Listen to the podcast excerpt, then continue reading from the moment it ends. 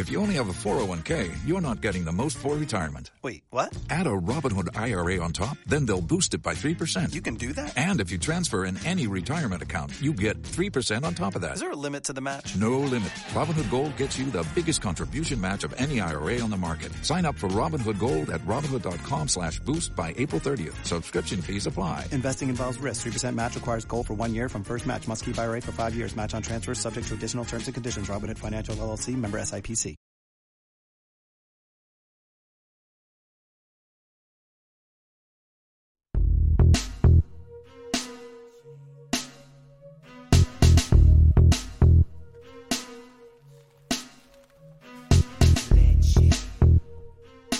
Legend. Legend. Legend. Legend. Get 'em, Jimmy, where Lil Shack at? The bottles getting empty, up the crack, and we stacking chips. All of it's what all I want, it. Plus money winners, that's what I'm on. You can say I'm gone. I prefer elevated pub sports radio. Time to get educated, get produced, lead the juice, letting loose with so much abuse that the bookies wanna call a truce. They getting slaughtered. Can't forget Jeff and Low Baggers in the chat. That's a lethal weapon. We be pubbing.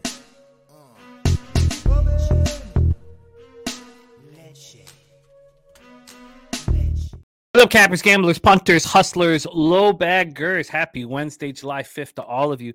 Thank you for watching Betting with the Bag right here on Pub Sports Radio. Excellent day yesterday, right across the board. Everybody was cashing. It could have been even better. Uh, I went five and zero and left money on the table, you know, leaving the Marlins and Rangers off. But very strong day across uh, from everybody. Everybody was successful. Perfect way to celebrate July fourth.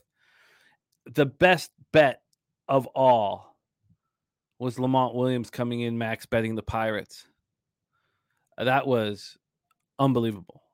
And that saved me because I was interested in Emmett Sheehan and the Dodgers. Uh, and that was, I mean, you know, we all have our, our best bets on the board, and Uh, they're not usually big dogs like that. That was just uh, shout out to Lamont Williams.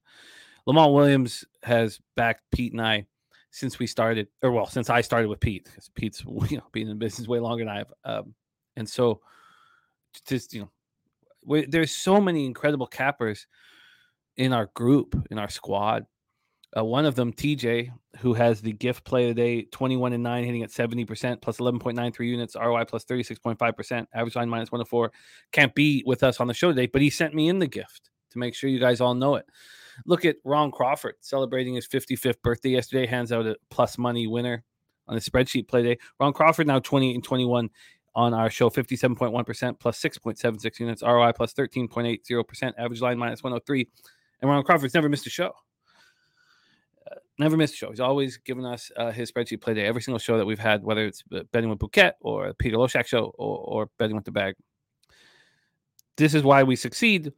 And I'm down ten units on the year. Uh, I said to start this week, we said it before our Monday Night Live, I have to sweep the week.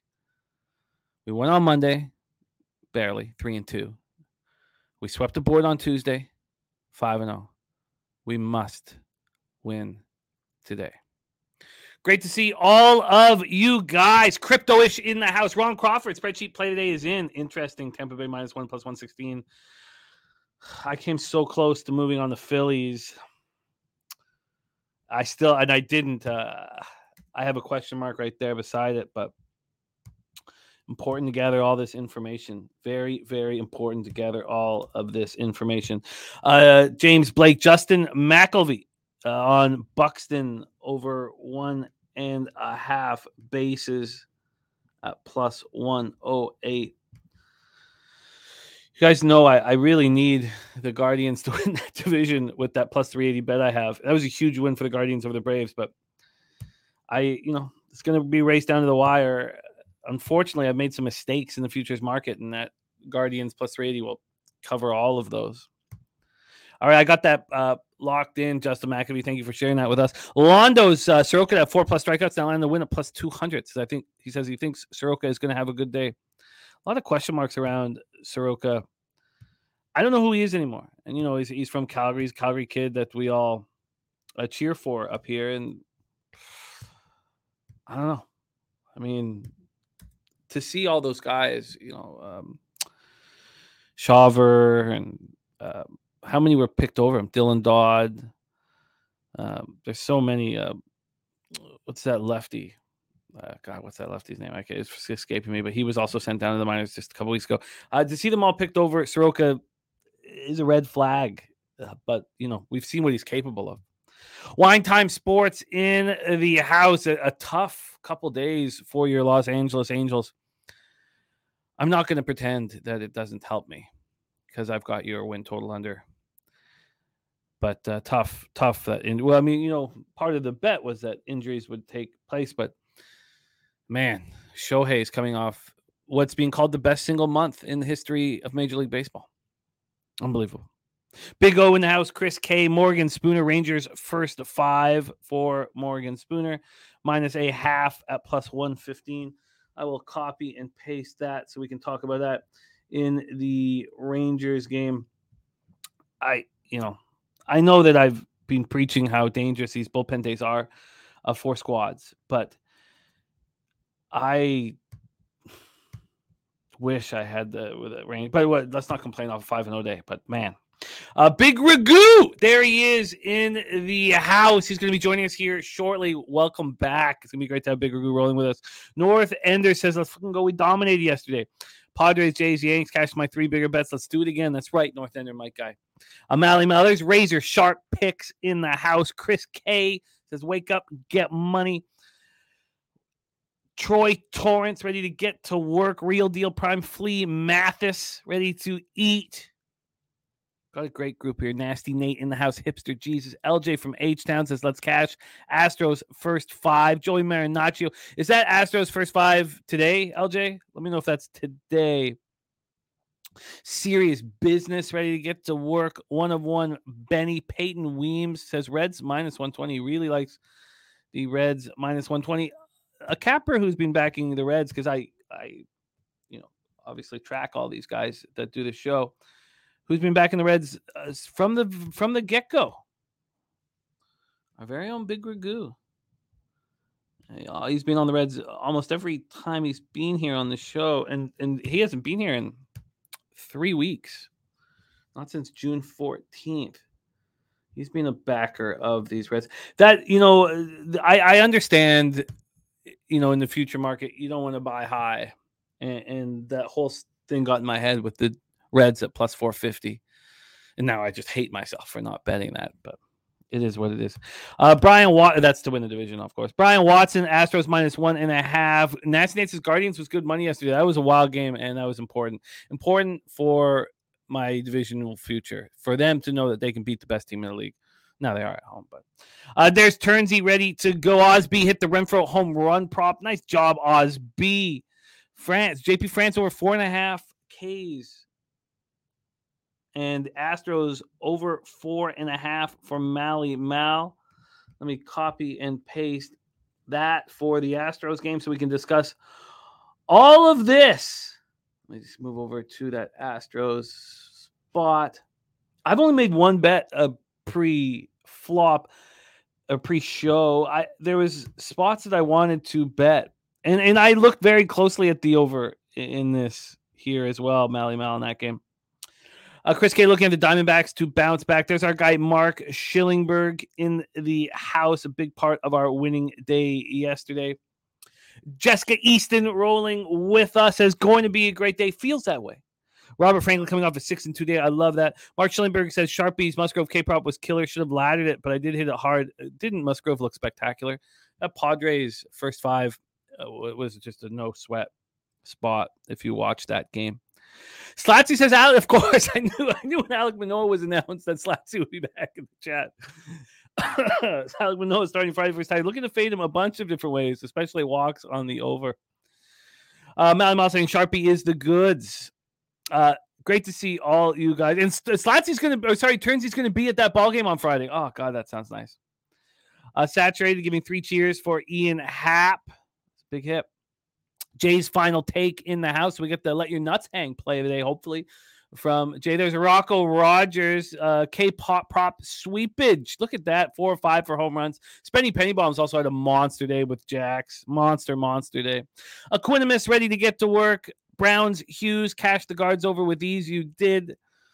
I love it. Uh, that I don't remember having a day quite across the board with all of us cashing like that. Jose went four and one too. It was just, uh, it was great. So let's do it again right now. Paco Healy liking the Jays first five money line. Troy Torrance says, how about those Marlins? Says, I've templated that market environment. We'll be backing it blindly moving forwards. Yeah, I, I felt, I don't know why. I don't know why. Sometimes when you love a sport so much, you know, you, you can romanticize. So, and then for one, some reason, I'm like, what is Wainwright just going to end his career like this? I don't know. Uh, but I should have been there with you guys. Uh, it was a mistake, uh, but still coming off five and oh day. All right, let's roll. There's Christopher Carter in the house. Let's bring on the star of every second Wednesday here. Uh, Wednesdays are a great day here on Betting with the Bag because we either have the Big Ragu or Connor Mack picks. Wednesday we've been eating, and I can't wait to be back in action with your next guest. Originally from New York City, now Ocala, Florida, horse country is his home. Please welcome uh, one of the leaders of our squad, the Big Ragu, to the show. Doc, how are you, my man? I'm doing well, Jimmy. How's uh, how's everybody doing in the chat? Hopefully everybody has safe and happy fourth uh, for, the, for us Americans, our, our friends to the north of the border. We always wish you guys well every day of the year, no matter what happens. But I'm doing pretty good. Not too bad. Not bad for an old guy. Uh, we love it. Uh, we love it, Ragu. And we love having you here with us. Now, Ragu, uh, and there's Billy Brisbane in the chat as well. Bris- Brizzy will be coming on afterwards. Brizzy has W N B A action for us and Summer League action. So he's got three bets in the Summer League as well. So that will be closing up our show. Now, Ragu, you have an interesting uh, st- uh, statistic, I guess we could call it. You have never in your career with me ever had a losing record in a sport ever. Uh, it's it's unbelievable for all the times that we've worked together and all the seasons and all the sports. Five years, yeah. You have never uh, had it. And right now we are down five point eight five units for you on the season. And every second Wednesday, it's that's tough. Uh, you have your work cut out for you to keep this unbelievable streak alive. And I could go over, and maybe I will, but I, I mean, that's got to be what? It's got to be at least thirteen, fourteen seasons in different sports that you've worked with me and, and had winning records. So you have your work cut out for you, uh, but you always, in every sport, get better as the season goes on, as you have more, you know, stats to analyze. Yeah. And uh, we you believe gotta watch you. out for baseball around this time of the year. It's close to the All-Star break. A lot of crazy shit happens. Yes, but but I loved how we handled yesterday. Yeah, that was great. Yeah, five and zero. So uh, as a group, I know though, you left money on the table, like you said, but you know what? Take the five and zero with a smile, big smile. Well, the best thing that happened really was Lamont coming in with the his max bet on the Pirates. Yeah, awesome. And I watched that all play out last night. It was fun, fun. You know, one of the, the atmosphere at Chavez Ravine is always magical, but it's amazing that the Padres, with how horrible they've been this year, are selling out every game. The atmosphere against the Angels with Shohei against Musgrove, I don't know if you watched it, but it was magic. Like, it was just complete. I know it's July fourth, but still it was, and I guess it's like their thirty-fifth consecutive sellout. So uh, at least Uh, this year. So, uh, and Christopher Carter says Lamont info always top notch. Uh, Mally Mouse says Summer League DeGen special. There's Mister Heat in the house. All right, Big Ragu, let's get ready to roll. Let me make sure that I have uh, everything up here for a smooth start for us. And that is all I'm missing. So, let me just get up uh, Ballpark Pal here. And so we can discuss the weather. I know it's not, um, needed for this first game, so I'll just get it here for uh, future spots. We don't need weather in Houston. It's very hot, and the roof will be closed. All right. Uh, Tom Leach says tennis is stressful to watch when you have a bet on it. Come on, Novak. Uh, wow, is Novak not ahead? Wow, that's um, That's wild. He was a big, big favorite. And, uh, well, let's just get him home before we talk about it, because uh, Sammy Calmer has a big bet on Novak to, to win it all here. So, uh, and look at that. Is it is it Rocco's birthday? Is it Rocco's birthday here? Did I miss Rocco's birthday? Uh, Lance Lynn over five and a half Ks, minus one twenty-five. I do like that. I don't see Rocco's birthday. Can someone? Oh, no, maybe that was Ron Crawford he was saying too. Okay. Um, and um, Barry Smith saying uh, Bragu deserves his own show. Yes, he does. And he has one uh, for college football. He has his own show here on the channel every Saturday morning. But he need he deserves more than that. I'm right with you, Barry. He's uh, we are very, very, extremely fortunate that this man chooses to cap with us. Uh, let me just get this uh, Lance Lynn. I, I think that Lance, you know, I don't bet K props, but watching you guys cash him nonstop, uh, you know, with Sharpie's uh, leadership, I would get K-props it. K props are tough, tough. You know, there's a pick. Let me let me touch. Let me interrupt you for one minute to talk about K props. There's a guy that you and I both like, uh, Garrett for uh, Marlins. I yeah. cast three times in a row with him. Kept kept laddering him up, you know, and then uh, I got off of that one after that thirteen K. That's the week I missed with you, by the way, um, when he pitched that Wednesday.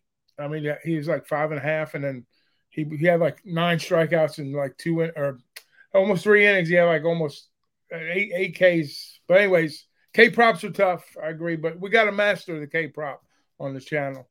His name is Sharpie, so always follow Sharpie's picks on the K props.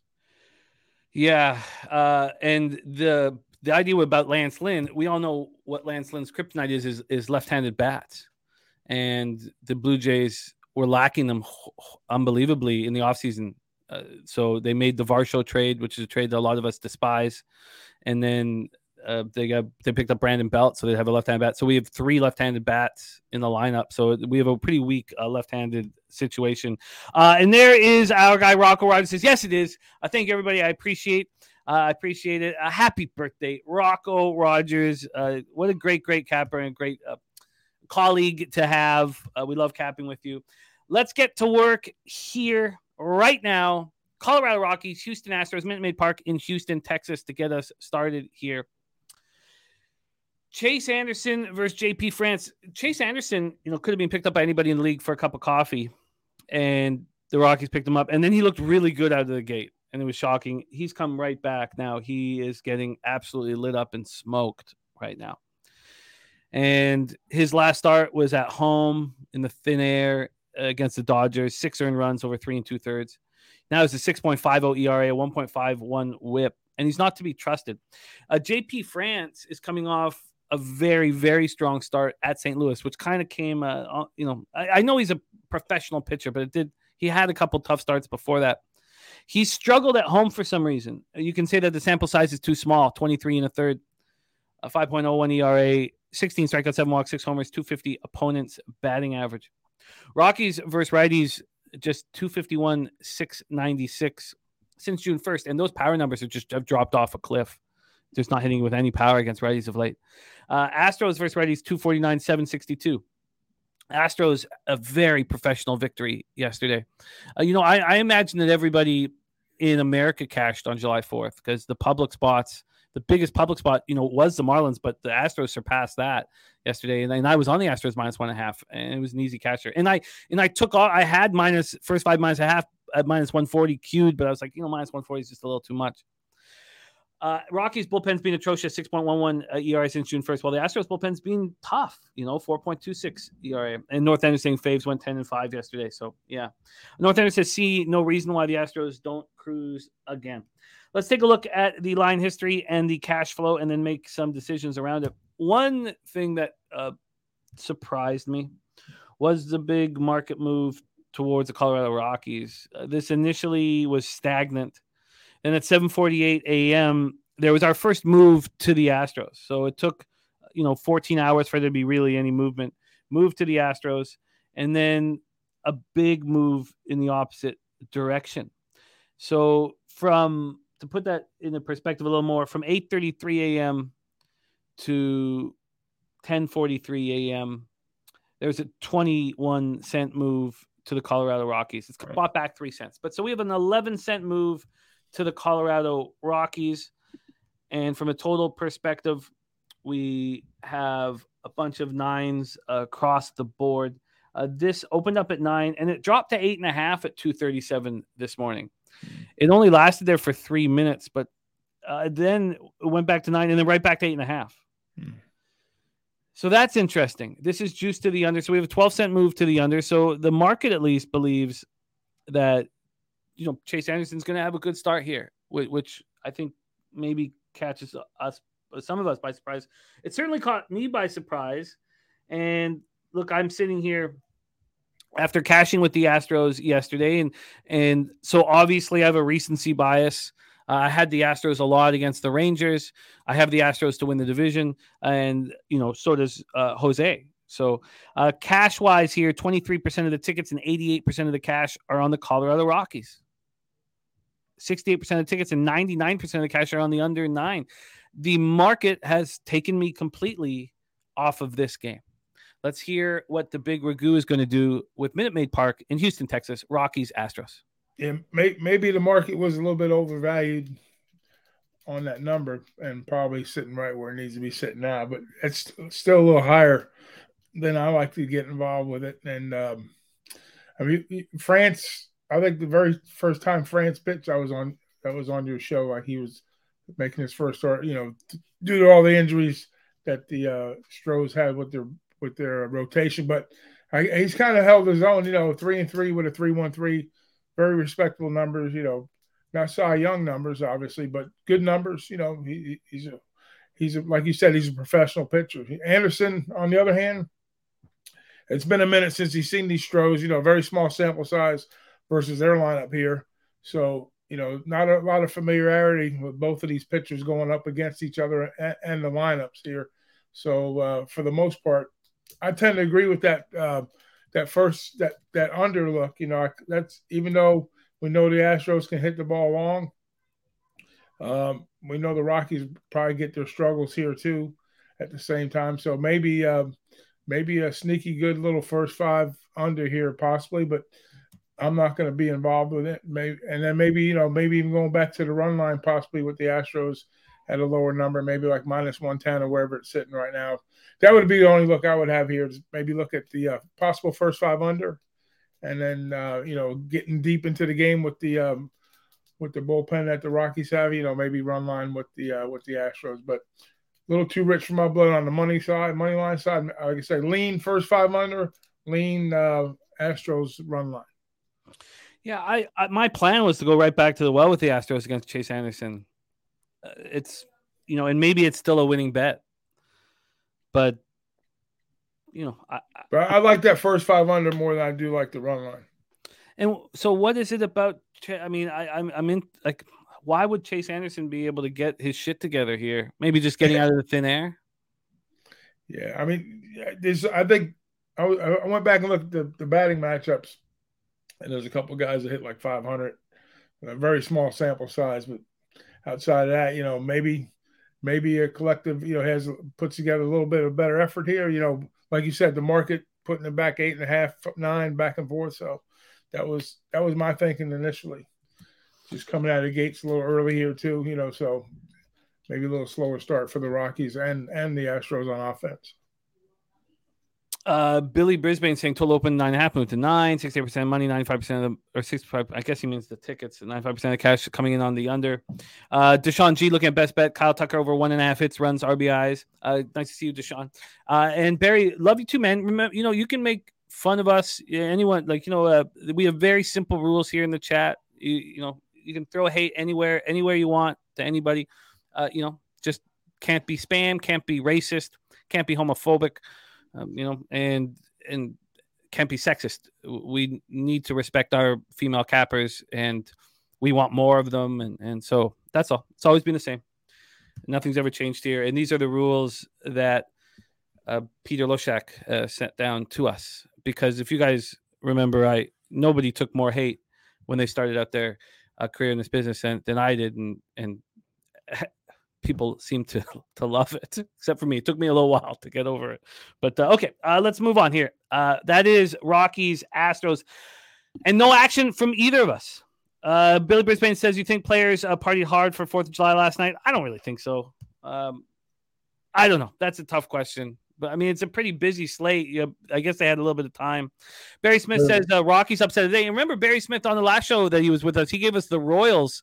And that was when the Royals outlasted the Guardians four three in extras. So, okay, uh, let's roll on. Nothing for us in the afternoon game. And I'm not going to force afternoon action, even though I prefer to have it as it makes our days more enjoyable. Let's move on to six forty p.m. Eastern. We have the Oakland Athletics twenty-four and sixty-three, twelve and thirty-one on the road. Detroit Tigers thirty-seven and forty-seven, eighteen and twenty-two at home. Comerica Park, Detroit, Michigan. For those of you that backed Tariq Skubal yesterday, I hope you did it in a total situation. He was absolutely spectacular, and the fact that that the Tigers couldn't get a W out of that is absolutely wild. Uh, you know, absolutely wild. So, what a pitching performance from J P Sears and Tariq yesterday, especially Tariq, especially Tariq. All right, we're in Comerica Park, so let's talk the weather here for this one. A beautiful, beautiful weather up here. eighty-eight Fahrenheit clear, ten point seven miles per hour in, down to nine point one miles per hour. Let's go over to the ballpark pal and see what their thoughts are here for Comerica. Minus ten percent home runs, minus two percent runs. There we go. Uh, Joe Yurkovich says it's a. Uh, is it Reese Olson? Is it? I I thought Eduardo Rodriguez was. Is it really? I, I have Eduardo Rodriguez coming off the I L. Is this wrong? Did I waste time? No, I, we still got Eduardo Rodriguez here. Rodriguez. Yeah. Okay. So I'm just making sure. Uh, Billy Friedrich says Tigers first five easy here. Wall to Cuck starting again. Reese Olson in in relief. Oh, last night. Okay, I feel you. I feel you. Sorry, sorry, sorry. All right, so uh, Waldecock, Eduardo, Waldecock, uh, one and five, six point seven eight E R A, one point nine one whip. I mean, he's just looked bad. Uh, his last start, they only let him go two and two-thirds. Uh, I think he started that, but it was a ten four loss at home versus the Yankees. On the road, he's being, you know, unbelievably bad. Uh, thirty-five and a third, nine point one seven E R A, thirty-two strikeouts and twenty-seven walks. How's that for a K-to-walk ratio? Nine homers. And listen to this, opponents hitting three forty-five against them. Now, we just saw Detroit look spectacular uh, pitching-wise with a pitcher coming off of the I L. Pitcher who we hadn't seen, you know, since, you know, two-thirds of the way through last season. Now we have Eduardo Rodriguez, who was placed on the injured list on May thirtieth. He had a left index finger pulley rupture. Uh, I, maybe Cab can tell us what the hell that is in the chat. Uh, I mean, I know it's a left finger injury, but a pulley rupture. He started throwing right, pretty much right away. He started throwing on June sixth. So he, he only took like about basically a week off. He had one minor league rehab start in triple A Toledo, struck out four over four and a third, scoreless. He's been so good this season. I mean, he's been better than I've ever seen him pitch. Now he's coming back. And again, the A's just can't hit lefties. one sixty-one, five twelve O P S. The Tigers, two twenty-six, seven oh one O P S. Obviously, their numbers got cracked a little bit from the performance against J P Sears, but this is from June first. A's bullpen, four point seven four E R A. Tigers bullpen, three point nine five E R A. So let's take a look at uh, the line history. We've already talked about the weather. It's minus ten percent for home runs, minus two percent for runs. This total uh, opened up at eight and a half. Uh, two hours ago. It has not moved at Pinnacle, but Bet Chris is a real sharp book, and Bet Chris opened it at eight, minus one twenty to the over. Uh, they're the only book I see here of the offshores uh, that, that the, the trusted offshores that opened it at eight. And of course, Bet Chris and Bookmaker work in unison, so they'll always have the same uh, lines. So then we'll go over to the cash flow or the, sorry, the money line here. And it's, you know, you're asking a, for a big, big favorite spot. Uh, it's minus two twenty-three. That's actually the best line available if you like the Tigers. This opened up at minus two twenty, a three cent move towards the Tigers.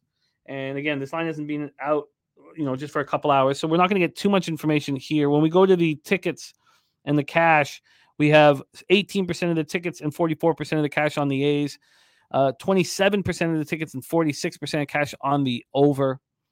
Justin Viega says uh, A's look like to get a good hitter when they find one and sell them for a few average pitchers for this. Yeah, no, I, I hear that. It's been pretty ugly. Dabby Cab says basically the tendons in the index finger that would suck to have to deal with. Uh, Rocco Rogers looking at Erod's K's, even though you have to think that he's going to be on a pitch limit. Uh, this is pretty ugly, man. Uh, Professor Chris says Tigers uh, model shows Tigers minus two twelve point nine five, so no value there. Uh, Wine Time says the fact that the Tigers are minus two thirty against anyone means they are definitely going to win over there. So I, I, I'd like to hear your thoughts on, on whether or not Rodriguez is is worth trusting at this big of a number after being on the I L with the index finger injury. Um, good question. um, Rodriguez, his numbers, you know, with the I L thing, I mean, his numbers are pretty good.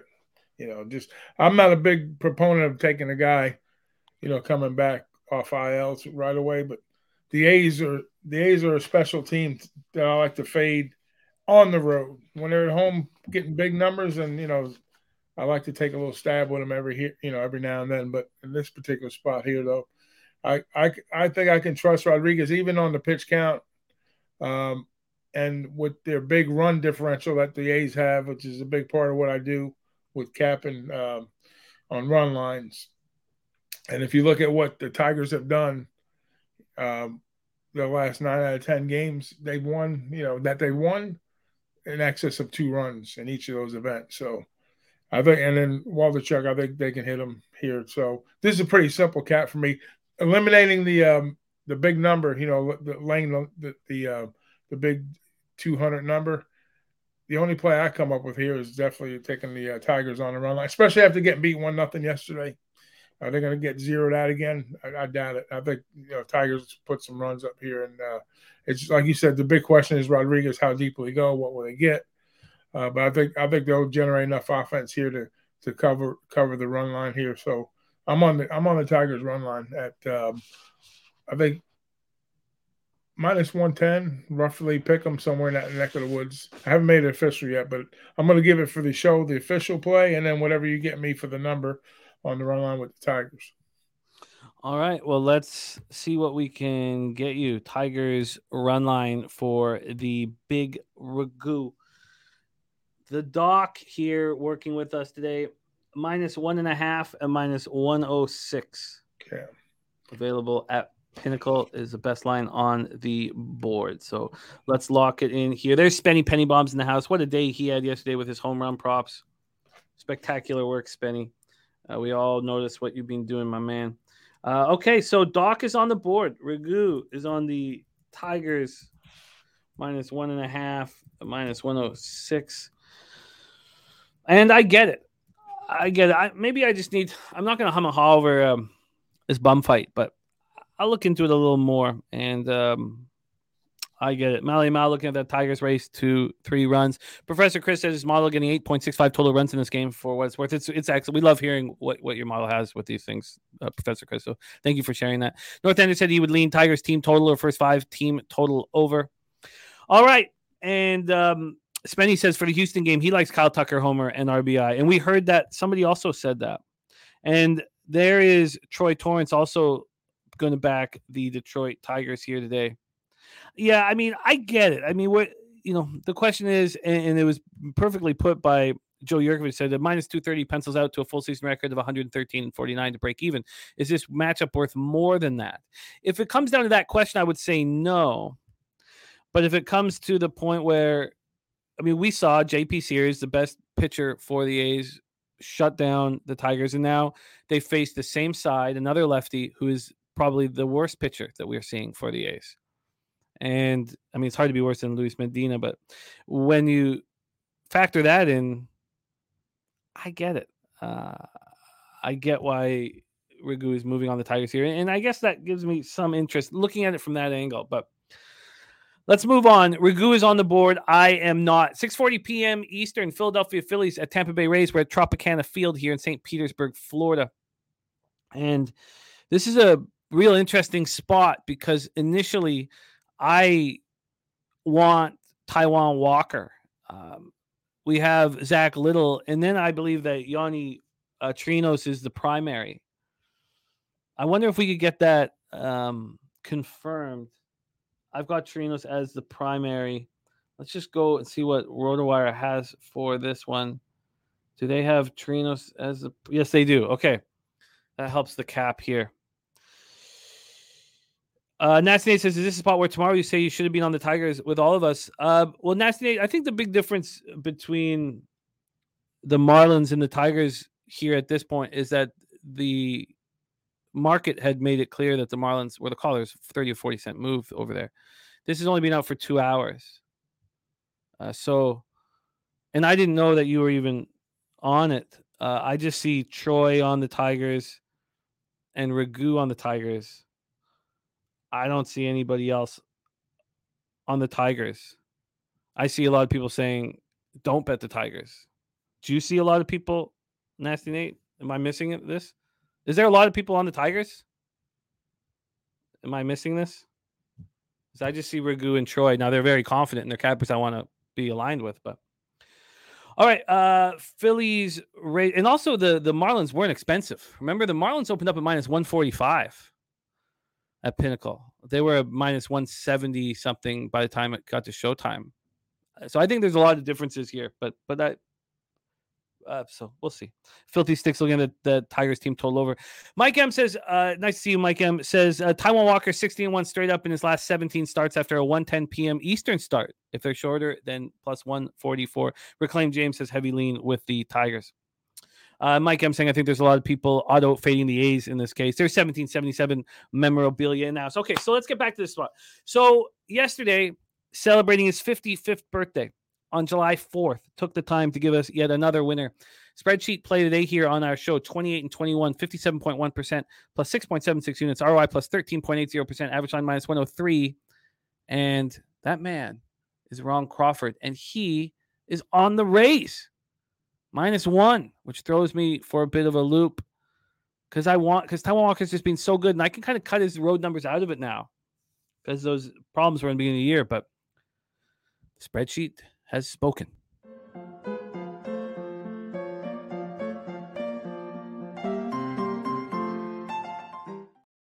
Chili Dog Dooley says, heading to Detroit for work and will be attending this bum fight. I love it, Chili Dog. Man, I wish I was there with you. That's I love it. I love it. And uh, Jay Stone sending out a happy birthday to Rocco Rogers. Razor Sharp Picks. Phillies money line plus one twenty. We have Razor on the other side of spreadsheet and Razor on the side that I was close to moving on. But let's discuss this further. Don't need to look at weather here at the Trop. And we know that our special guest, the Big Raghu, knows this team very, very well. Let's take a look at the line history here for this spot. Uh, I've been staring at it, uh, you know, since last night. We have the at Pinnacle, uh, this opened up. No, this didn't open up at Pinnacle till eight eight in the morning. Uh, opened up at under nine minus one hundred eight. It's now uh, under nine plus one hundred five. So we have fourteen cents of movement to the over. Uh, so they're saying that there is volatility in this start. Uh, that that's another thing that sort of surprised me. So we have a big move to the over, and then money line wise, and that's a pretty big move for it not to be this still only been out for three and a half hours. Money line wise, the Phillies open up at plus one fifteen. They're now plus one thirteen. There was a real legit move to the Phillies when this line opened up. Uh, this got down to plus one oh six, got down to plus one oh five, got down to plus one oh four at ten thirty. Since ten thirty a.m., there's been a big move to the Rays. But as of this point, we have a two cent move to the Phillies and a fourteen cent move to the over. We'll pull up the cash flow for this one. And five thousand nine hundred ten tickets in. sixty-three percent of the tickets, sixty-seven percent of the cash on the Rays. Then for the total, eighty-four percent of tickets and ninety-four percent of cash on the under. Yeah, we have a fourteen cent move on the over. So that's all pretty tricky to, to, to figure out. Taiwan Walker, three point nine three E R A, one point two three whip. His numbers have just been getting better and better and better as the season's gone on. His last start, three one win at the Cubs, was very good. Six innings, one earned run, six hits, six Ks, one walk, no jacks. On the road, though, his numbers are bad. two eighty-one opponents batting average, five point two six E R A. When Raghu drops his thoughts on the game, I'm going to pull out exactly his last few or his last. Let's go all the way back to, through his road starts. Uh, Zach Little is not going to be out there for long. Uh, he's just an opener. He's not been good this year in fifteen and a third. Now, sixteen Ks, five walks, three home runs isn't awful, but five point two eight E R A, one point four three whip. Yanni Chirinos is a strange guy. Uh, he, he can't really be a bullpen piece because he can't get strikeouts. But he gets a lot of soft contact. Uh, he's a pretty good, you know, long reliever, but the Rays seem to never be down by big numbers and need one. four and three, three point six four E R A. In fifty-four and a third, he only has twenty-seven strikeouts. and nineteen walks. Not a good K to walk ratio. His last start at Arizona was very good. Very good. Six innings, one earned run. It was a solo shot, four Ks, three walks against a hot-hitting Diamondback squad. Uh, at home, he has struggled for whatever reason. I think the sample size is probably too small, nineteen in the third innings. five point five nine E R A, nine Ks, six walks, three homers, two thirty-six opponent's batting average. The Phillies and Rays are hitting almost identically against righties uh, since June first. Hitting well. two sixty, seven forty-seven for Phillies, two fifty-six, seven forty-nine for the Rays, and both bullpens have been very good. Phillies bullpen three point two five, Rays bullpen two point seven eight since the first of June. There is Sharpie in the house. Sharpie also sweeping the board yesterday. There's a lot of board sweepage around here. Take it away for us here. I'm very interested in your thoughts on this one, Raghu. Take it away, Phillies, Rays. Yeah, so so the Phillies are basically um, they're trying to get to the break, you know, play catch up like they did last year, you know, when they had the injuries and whatnot. Um, They've been real spotty on scoring runs, you know. As we know, that the Braves, uh, the Braves, the uh, the Rays have a pretty good, pretty good run differential, you know, lead in this category. But uh, they're on a three-game uh, losing streak right now. They've been spectacular at home all season. Walker's been great, all you know, all season long. He's kind of filled into that role. They kind of expect him. Uh, Chirinos is going to get the log of the innings, like you said, you know, just. I figured he'd start, but not so much. He's probably we're looking at probably inning, maybe two, out of um, Lytle here. But we got to get to Chirinos to kind of keep things. So that kind of took me off the first five action. I wanted to get involved with the Rays. I think they present a little value here um, at, at the at the Trop against uh, Walker, as good as he's been.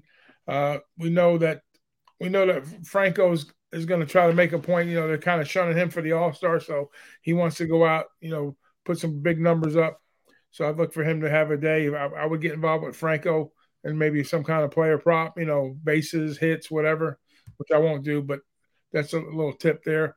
Like you said, both bullpens have been spectacular, so I would – they both hit righties well. They both have great bullpens, so, you know, something's got to give in this spot here.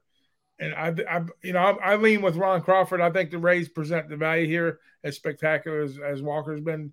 The Rays have way too much offense, but I think if I think if they don't put a lot of runs up early, you know, we're going to be looking at a, you know, probably a tight game, maybe a one-run game, you know, long term, you know, once they get to the bullpen. So I, I want I want to lean uh, with the Rays in the first five, but I'm not going to pull the trigger here. I'm probably going to stay off of this one, uh, but I think the Rays present the value, so I, I would uh, have to tend to agree with Crawford.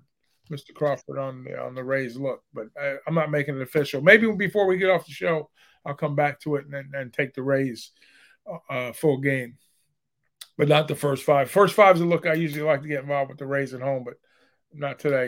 I, I think Walker is going to present himself, and I'm a little concerned with Lytle early on, so that's going to put me off of it.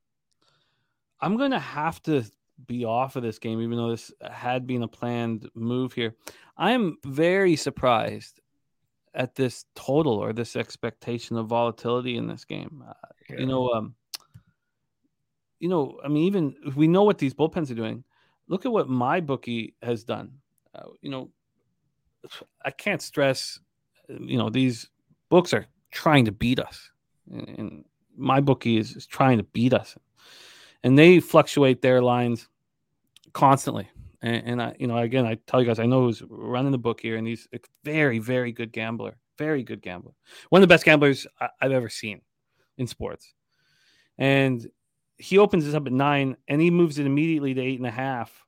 That's what I would expect here. You're looking at these, I know the Rays are going with with Lytle and then with. Uh, Chirinos and, and but the bullpens are so good. Taijuan Walker has a one point five oh E R A in June, and that's over like six starts.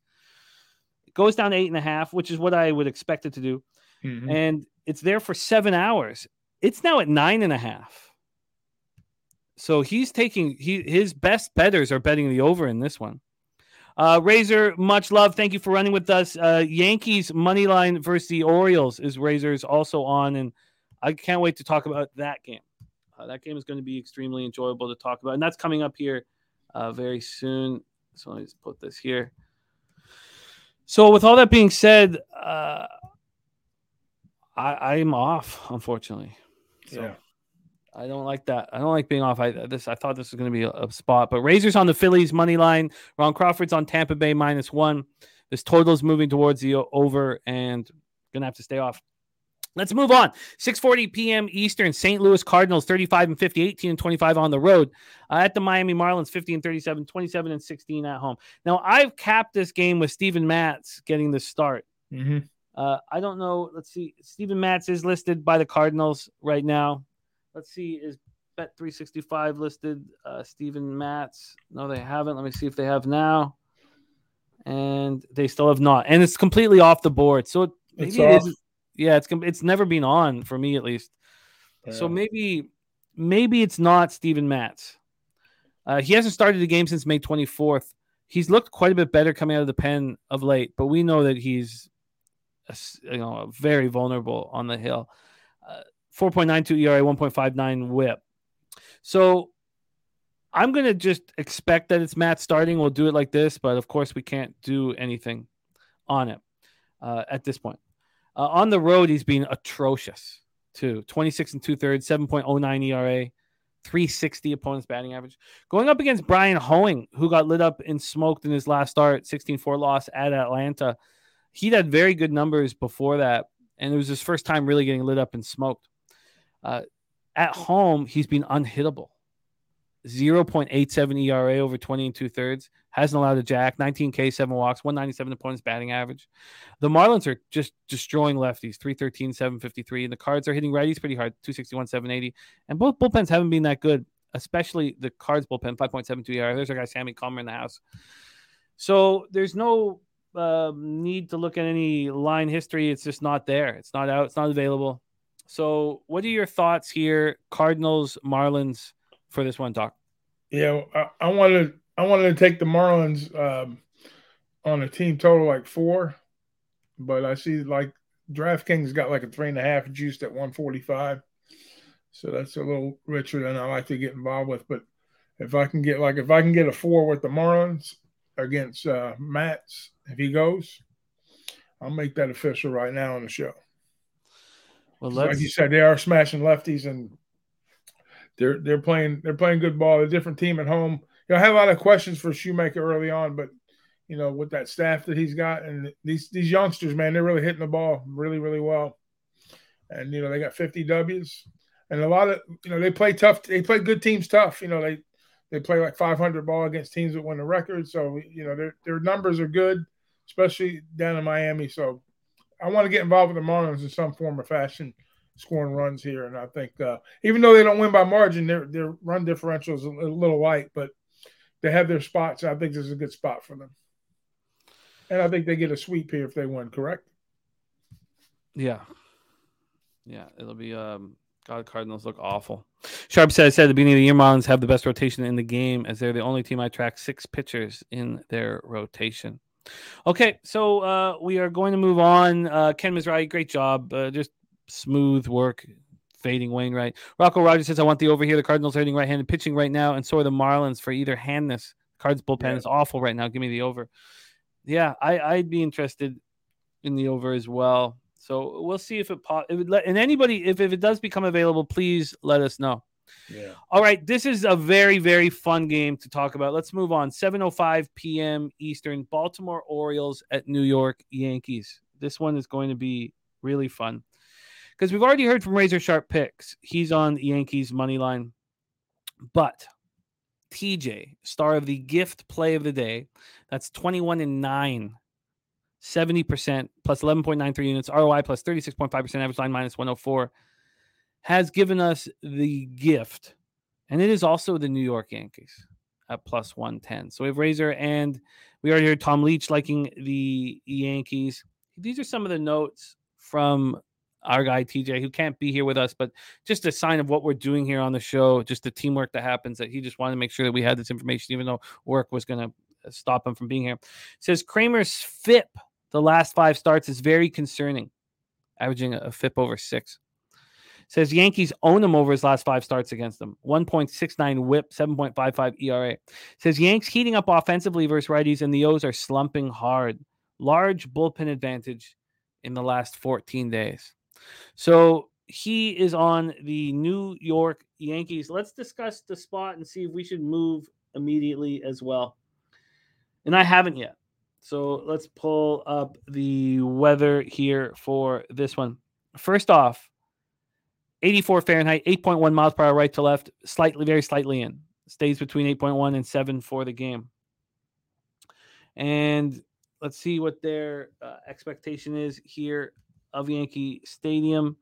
Plus twenty-six percent home runs, plus ten percent runs. So an offensive spot here at Yankee Stadium. Let's go over to the line history here in this one. First off, we have the total up here. Let me get the spread up as well. So, or sorry, the money line up as well. For, oh God, why is this here? Sorry, I got this on total for some reason. It should be on money line. Okay, here we go. For the money line, there has been a real move to the Yankees. Wow, a real legit move. And it's come in the last, I mean, this only opened up at eight oh eight this morning. So uh, the Yankees opened up at plus one oh eight. I could have got on at plus one oh five. They're now at minus one hundred. They're now at even money. So we have a move towards the Yankees. Let's take a look at the total here for this one. This one opened up at Pinnacle at nine and a half. It opened up nine and a half everywhere. It only lasted there for twelve minutes before it went to nine.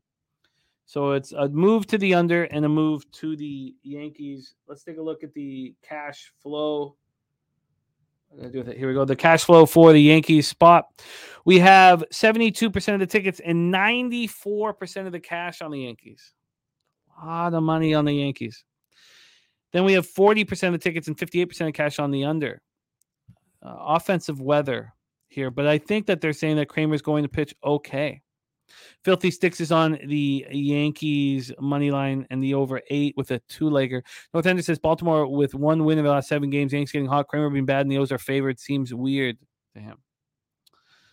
And Spenny Pennybaum says, uh, think he may have to go back to Santander homer today. Vasquez, in limited appearance so far, has a higher E R A versus lefties. Vasquez is is what I wanted to talk out here because, uh, you know, there's a reason why he's been in triple A. And also, in triple A, he's not been good. For Wilkes-Barre, he's two and eight with a five point one one E R A, one point six one whip, eight home runs allowed in sixty-one and two-thirds.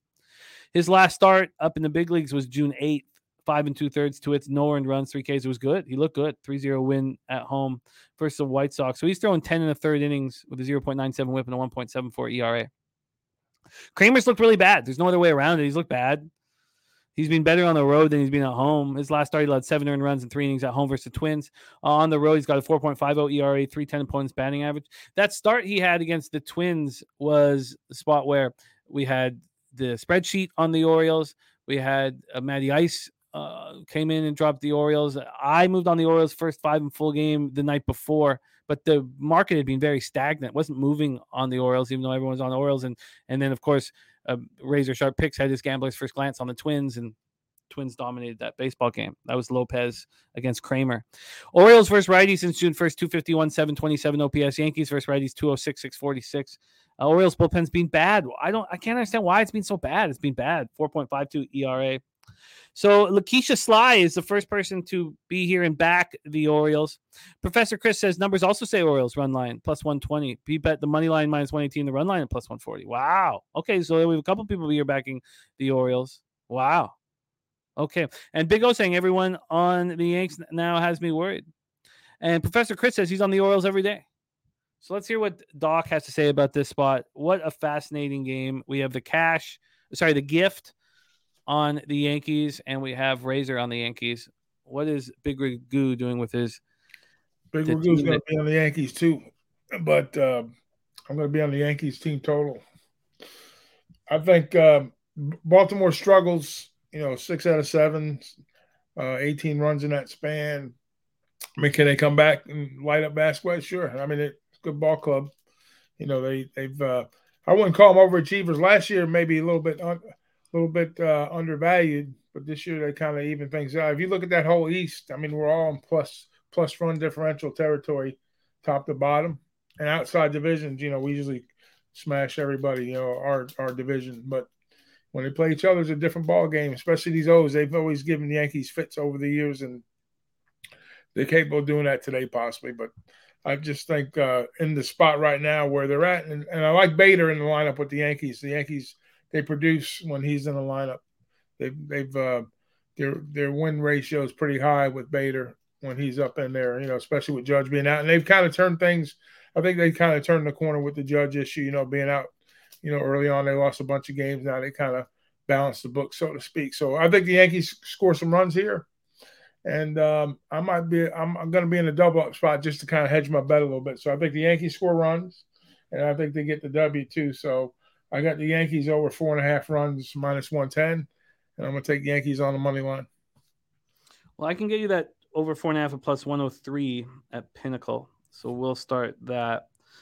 Yankees are even money here on the money line at Pinnacle. I don't know if anyone is beating that. Let me just check it out. Uh, by the way, the Cardinals line is up. Cardinals line is up. Is it up? Uh, yeah, it's up. It's up at um, Bet Online and MyBookie, and they've put it in very different situations. Uh, so we, we'll discuss that in a second here. Let me line shop for you here. So can we get better than even money? No, it looks like even money is the best we can get on the New York. Oh, no, Heritage with a plus one oh one. All right, so we'll give you Yankees money line at plus one oh one. What is your expectation of Randy Vasquez? That's the question. I mean, I, I think if he, if he if he can throw like a good uh, – if he can get like four and a half, five innings, I'd be happy in this spot, really.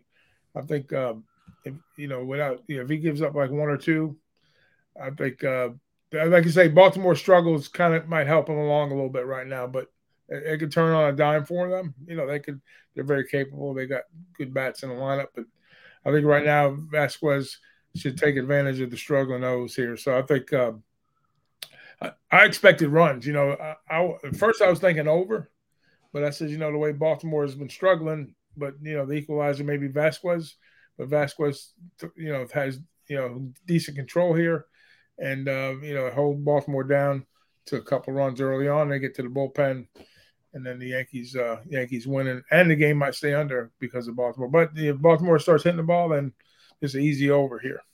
So my question mark is I'm not, I'm not trusting the Baltimore bats as of this moment. So I'm going to stick with the Yankee team total. I I've had this. It's it's Randy Vasquez is the reason why I didn't bet this. That's all. Uh, I feel like Kramer's vulnerable too. The market's kind of intimating that Kramer's going to pitch okay here. Uh, Troy Torrance, I've not seen the line move for a second towards uh, the Orioles. The O's, yeah, this has been all Yankees. Um, so this opened up at eight oh eight a.m. and the Orioles were minus one seventeen. twelve minutes later, minus one sixteen. thirteen minutes later, minus one fifteen. Uh, forty-five minutes later, minus one thirteen. forty-five minutes after that, minus one ten. seven minutes after that, minus one oh nine. Now they're minus one oh eight. Um, oh, it's all good, Troy. Oh, you had the wrong game up. I feel you. Uh, but but that's the issue for me right now. Uh, that's just the issue. I just for, I. You know, going over his triple A numbers of Wilkes Barre, I mean, there's a reason why he's not being called up because he looked really good in the majors. Uh, Joe Yergeway says starting pitching is only one third of the story. Yeah, I, I get it. I'm just telling you the, the my discomfort. But market wise, I should just bet the Yankees right now. All right, I, I, I need more time on this game, and I will take it. But uh, T J's gift is the Yankees plus one ten. Razor's on the Yankees plus one oh five. Ragu's on the Yankees plus one oh one. And the team total over four and a half at plus one oh three. All right. Let's move on. Next up for us is Cincinnati. Oh, I, I did want to talk about before we put up the – why don't we, Jose, oh, no. yeah, put that Marlins uh, Cards game back up here for a second. Because uh, we do have some information on the line. Uh, and we'll just use MyBookie and BetOnline right now because they're the only ones that. So BetOnline has Miami Marlins at minus one thirteen. And MyBookie has it at minus one oh nine.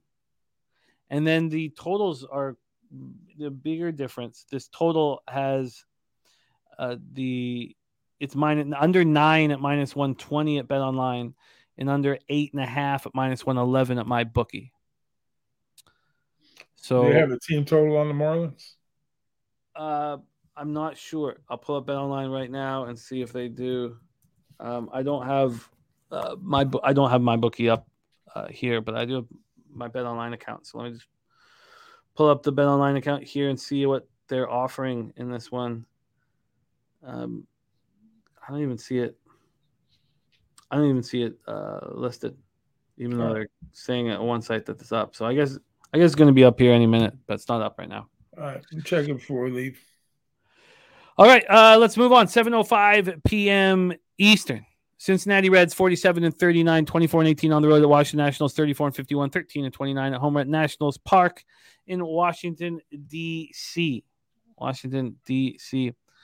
And uh, Spenny Pennybaum's going to come back with the Spencer Steer homer. Uh, cash that. When was that? In that um, extra inning spot. I think that was Friday. I want to say that was Friday. Uh, so Spenny Pennybaum's on Steer homer at plus five seventy-five. And R B I at plus one seventy-five. Let me get that right here uh, locked in so we can discuss it. Stimmy O G has to head back to work, but he's big on the Blue Jays and the Nationals money line.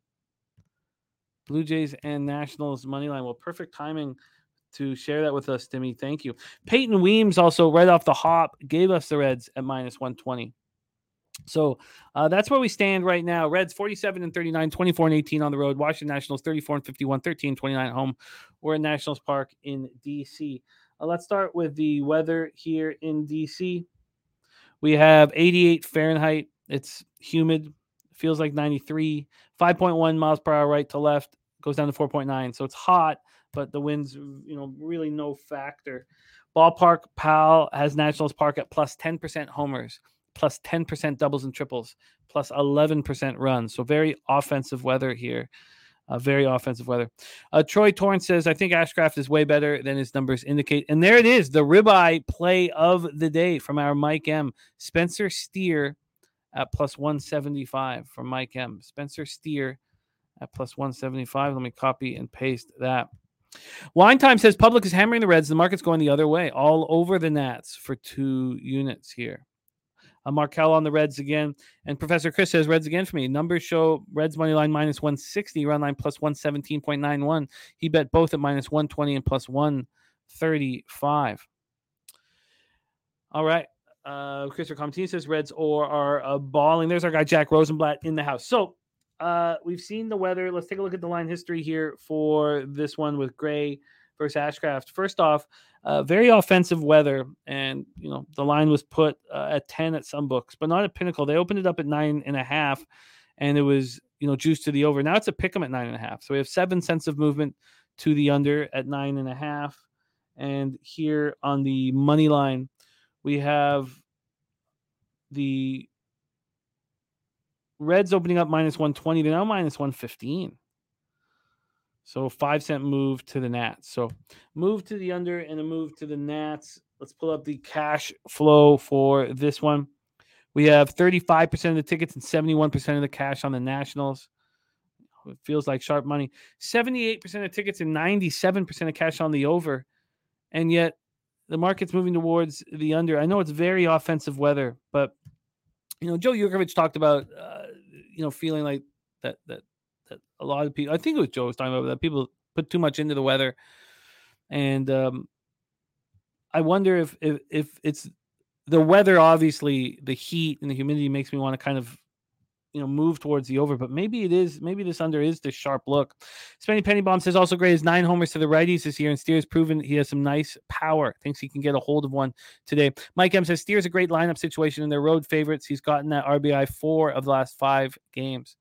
So let's put up, uh, set this up for us. Uh, Ashcraft has been terrible all year and looked very good in that last start at home versus Padres. Finally, I wonder if that means Manoah will look good on Friday. Both have, have had similar years. Ashcraft worked his kinks out uh, in the major league level, whereas we banished uh, Manoah. On the road, Ashcott's been much better than he's been at home, and, and we know why. Cincinnati Reds, very offensive ballpark. Uh, on the road, four point nine six E R A, two seventy-seven opponents batting average. He's only allowed three jacks and thirty-two and a third. He's a good pitcher, thirty-two and two-thirds. Josiah Gray coming off a great start at the Phillies, and the Phillies were a team that's had his number. It shows the kind of pitcher he is. three point three oh E R A, one point three eight whip. Uh, at home, he struggled. I mean, this guy's always been so good on the road and struggles at home, and it's hard to pinpoint exactly why that's happening. thirty-one and a third, two and three, five point one seven E R A, twenty-five Ks, eighteen walks. These are not good numbers at home from a pitcher who has excellent numbers. He only has, you know, twenty-five Ks and eighteen walks. I mean, that's just strange for him. The Reds are hitting two sixty-six, eight oh five versus righties, and Nats are hitting two fifty-five, six eighty-eight versus righties. Reds bullpen four point oh five E R A since June first. Nats bullpen five point seven seven E R A. Uh, and Spenny, I don't have that uh, at Swish. I do not have the weather blowing out at all at Swish uh, for at any point in the game. Let me just refresh it. But so I've got different uh, numbers there at the not so not at all. Let's hear what Doc has to say about this one. Ashcraft versus Josiah Gray, Cincinnati Reds, Washington Nationals. Yeah, as you said earlier, I think I heard you say something about me backing the Reds a bunch of times. Yes, this season, which I have. They play aggressive on the base pass. You know, when they get guys on, they move. They move the runners well. They're a fun team to watch play baseball. Um, Ashcraft's issues, you know, like you said, he did hold the Phillies down last out. He's had some struggles. Um, maybe, you know, he's turned the corner going into the All-Star break. He's better than his numbers indicate. We know that. He's talented. Gray's an All-Star. You know, even at six and six, he he, he look he's got some good looks up on the bump too. Also, so I think I think the sharp look here is is a uh, is an underplay. You know. Even though the weather conditions dictate, you know, indicate that's possibly a good looking over uh, type game. But I and I kind of like the Nationals in this spot too, uh, of all things. So I was kind of torn. I said, well, do I like the over? Do I, I mean, do I like the under? Or I like the Nats as the dog price. But I think I think the uh, the, the smarter play for me would here would be like a first five under. I think uh, both pitchers hold it down early, and then we might see some fireworks later. But yeah, that's my look. I like the uh, first five under here. Give that to me. I like it too. And um, this, I don't think this, my bookies switched it to five. And I think these are going to be five soon. We can get you that under five and a half at minus one sixteen at Pinnacle. And again, I wanted. I just want to see when my bookie moved this to five. Oh, they opened it at five. Okay. And I I think that we should start including my bookie's market movements a little more, uh, more than I have, just because, you know, the capper who's running the book there, he's so good uh, that, and we know that they're actively trying to beat us. And so I think we should. I should start factoring in. Would you say money and count was on the total? Well, this is the wild part of it all, Doc. Is that um, seventy-eight percent of the tickets and ninety-seven percent of the cash is on the over. Uh, you know what? I'm going to bet this right now. I don't think I. Th- I, I think this is all going to change here. Um, Ragu is on the under first five under five and a half. At minus one sixteen, and uh, I'm going to bet it right now. So uh, I'm going to bet it right now. But I, I'm going to set up the next game for you, and then I'm going to bet it because next game is very interesting as well. It meant a lot to my division bet on the Guardians at plus three eighty that they won yesterday. Uh, I know it's just one game out of one sixty-two, but still, you got to beat the best to, to know that you're capable of beating the best, and that's what the Guardians did.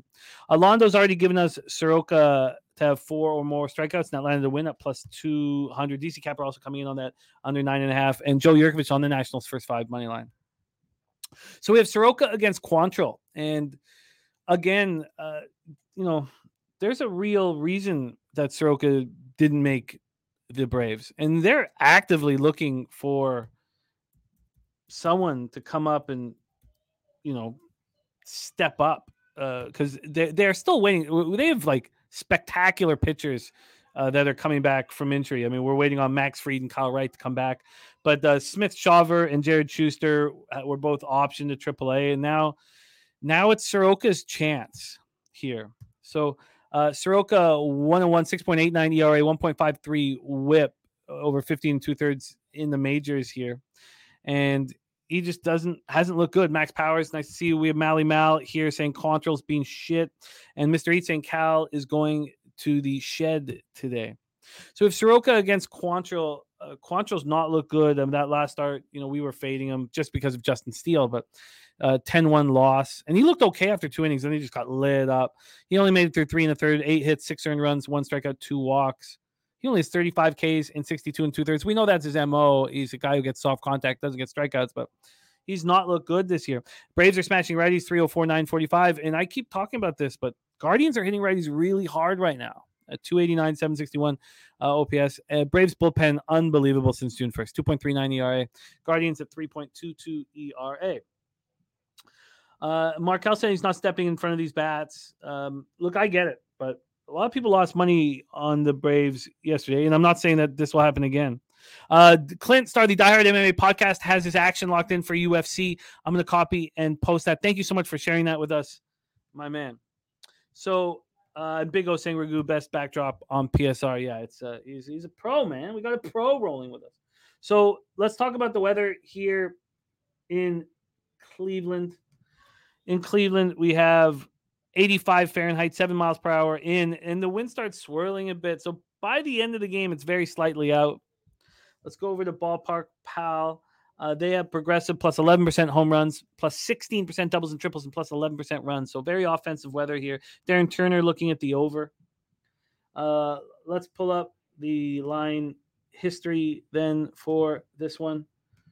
Get these up. So line history-wise, we have the Tribe opening up at around plus one forty-five. Pinnacle opened them up at plus one thirty-nine. So there's been thirteen cents of movement to the Braves. thirteen cents towards the Braves. From a total side of things, I still got the first five up. So let me put up the full game. And for the full game, we have tens across the board. And this opened up at nine and a half. And this nine and a half was heavily juiced to the under, which is crazy. This was at five thirty-two p.m. yesterday. A constant movement towards the over until they moved it to ten. They moved it at ten at twelve thirty-nine a.m., back to nine and a half, now sticking at ten. So we have a move to the over and a move to the Braves. And when we look at the cash flow for this spot, we have twenty-two percent of the tickets and sixty-three percent of the cash on the Guardians, but lines moving towards the Braves. eighty-one percent of tickets and ninety-nine percent of cash on the over. A lot of money on this over. Take it away for us here, Doc. Braves, Guardians. Yeah, well, I mean, you got two guys with north of six on the year E R A, so naturally you're going to hang a big, big, uh, a big total number here in this spot. And, you know, with the Braves bats, I mean, they just they lead the, the majors in so many different categories, you know, with the O P S, righties, lefties. I mean, just it's a murderer's row. I'd hate to throw anybody, you know, any opposing pitchers, especially somebody like Quantrill today. But here's the question mark for the Braves. Are you going to back them? Do you trust Soroka? That's the, that's the question you have to ask yourself, you know. But then again, that lends lends, lends to the over if you, if you lean that way with Soroka. But then again, you know, maybe Soroka, you know, kind of battens down a little bit today and has has a decent game. So the only way I could even approach this game would have to be the Braves offense versus Quantrill somehow. And um, I'm probably not going to get there, uh, even though the numbers lend it that way. But uh, I would I would say, you know, maybe maybe even maybe the Guardians even present some value, you know, because like you said, they are hitting righties pretty hard, and there's some vulnerability in that number. So, you know, I wouldn't squawk if somebody came up to me and said, hey, you know, I would lean I would lean with the uh, Guardians, possibly first five on a plus money look. So just for that regard, I'm going to pass on this spot. So I would I would lean with the value, maybe Guardians first five money line, and I'd stay off the total possibly. But if you lean if you lean uh, Guardians, I guess you have to lean over too. So but I would say Guardians first five lean. Yeah, it's um. This is a, a tricky card. Uh, I do think that spots are going to come become more and more available here. Yeah, Joe Yurkovich says team total over four. I like that look too. Guardians team total over four. I do. Yeah, I do as well. Uh, Spenny Penny Bombs liking Matt Olson, Acuna, and Josh Naylor for homers. Copy and paste that. Lakeisha Sly liking Nats first five in the game we just spoke about. So let me pop this up here. All right. So uh, locked in. Locked in. Uh, Piker on Braves run line says Cal will get hammered, and he's leaning to the over. Okay, uh, let's roll on. I'm going to stay off of this Braves Guardians spot, but I did just bet that first five under five and a half. I got minus one twenty. I think that's going to be fives across the board. And if it's fives across the board with ninety whatever percent, the high nineties on the over, I mean, that's pretty telling to me. Uh, Old National says Braves love Mike Soroka. Sent down, they sent down two good pitchers to bring him back up. He looked excellent against Miami, minus one inning. Yeah, you know, um, I hear you, Old National, but there was a reason why they picked those other guys, you know, before him. Uh, you know, I, I don't know what Soroka's going to give you anymore. I, I really don't. I really don't. Uh, if we want to just take a quick look at what is minor league numbers here just before we move on. And look, I've seen Cal Quantrill shut down good lineups at home, uh, even though I don't really trust him here. But in Gwinnett, three point three one E R A, one point one four whip. I mean, he looked good. Why did he not come up earlier? Why did he not make the team, you know, uh, out of spring training? But I hear you, Old National. And Uh, look, I'm off. I'm off the spot. So let, let's roll on here. Next spot on the board, seven ten p.m. Eastern, Texas Rangers at Boston Red Sox. And, you know, I've I've had some good read on, on some pitchers this year, and it's not equated to my record season long, but I, I know I'm going to, I should say I know I, I expect to end up healthy in the black by the end of the season. And I told you guys, I, I watched John Gray. I watch him, and he just, he labors. He does not look as good as his numbers indicate. And, you know, we faded him last start, and it was a five three loss, and he allowed all five earned runs. You know, he's he's not being good. He's not being good. And uh, I wanted to back Brian Bayo. I wanted to back him bad. Uh, and here we go. Um, Sharpie says, red flag, why is Gray's outs plus money for sixteen and a half when he's been uh, seventeen and a half for five straight games, going three and two to the over and sixty percent all year? I was looking to back Gray's outs before I saw that. Wow. Uh, I wanted to back Bayo here. I didn't know why the line was moving away from him. So let's bring in a ringer here. Uh, our star of Seihei Plays of the day and the producer of this very show. Please welcome Jose Bouquet to the uh, festivities here. Jose, how are you? Doing good, Jimmy. Can't complain. Good day yesterday, but not going to get my uh, hopes up too high. You know, just going to keep grinding and all that good stuff. But uh, we have another uh, Red Sox-Rangers game to talk about. My uh, my two favorite squads to talk about, I guess. What's happening, Jose? Hey, Raghu. Nice to see you as well. All right, Glad buddy. you're uh, doing well as well. Shout out to you, my man. You got it, brother. Let's talk about the weather here at Fenway. seventy-seven Fahrenheit, five point five miles per hour, right to left, slightly in. Dies down to four point seven miles per yep. hour. Oh, looks like we lost uh, Doc there. I'm sure he'll be back shortly. Let's pull up uh, the Ballpark Pal thoughts on Fenway. And this is zero percent home runs, but plus twenty-three percent doubles and triples. And this is the most expected offensive park today, at plus fifteen percent. You have to think that's playing a role here. Nasty Nate saying very humid here today. There's a guy A O D in the house. Uh, Ternsey says if Noah pitches Friday at Detroit, should I fade him? That's a million dollar question, Ternsey, that we'll be uh, discussing over the next forty-eight hours. Uh, Piker says on Red Sox money line, like you said, great regression periods underway and Bayo is legit. Yes, but why is the line moving towards? Why oh why are they moving? It's moving towards John Gray. So we talked about the weather being very offensive. Let's then take a look at the line history here. This is a game, you know, I wanted the Red Sox last night. I wanted the Red Sox today.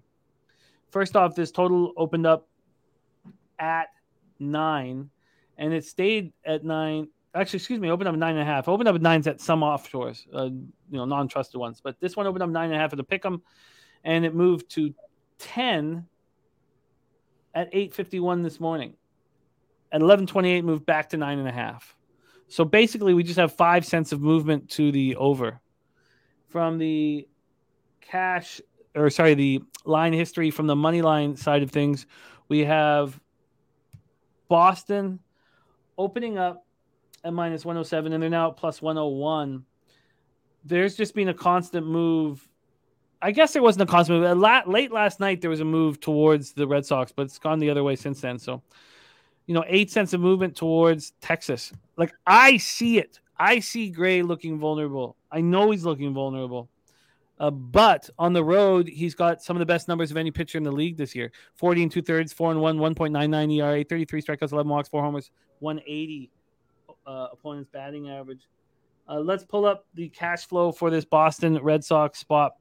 We have sixty-one percent of the tickets and seventy-nine percent of the cash on Texas. So the bigger bets placed on them. sixty-three percent of the tickets, seventy-four percent cash on the under, but we have the market moving towards the over. Uh, Gray's last start at home versus Astros. I said it. Five earned runs, seven hits. Did not look good. Good overall numbers. Brian Bello looks absolutely spectacular. I mean, who looks better than him right now? two zero loss at home versus Marlins last night. He was unbelievable, though. One earned run over seven innings. At home, he's got a three point two four E R A, two thirty-eight opponents batting average. He simply is bet on. Rangers rating two seventy-eight oh nine versus righties, while the Red Sox two fifty-five seven thirty-one, and both bullpens have not looked good. Take it away for us here, Jose. Rangers, Red Sox.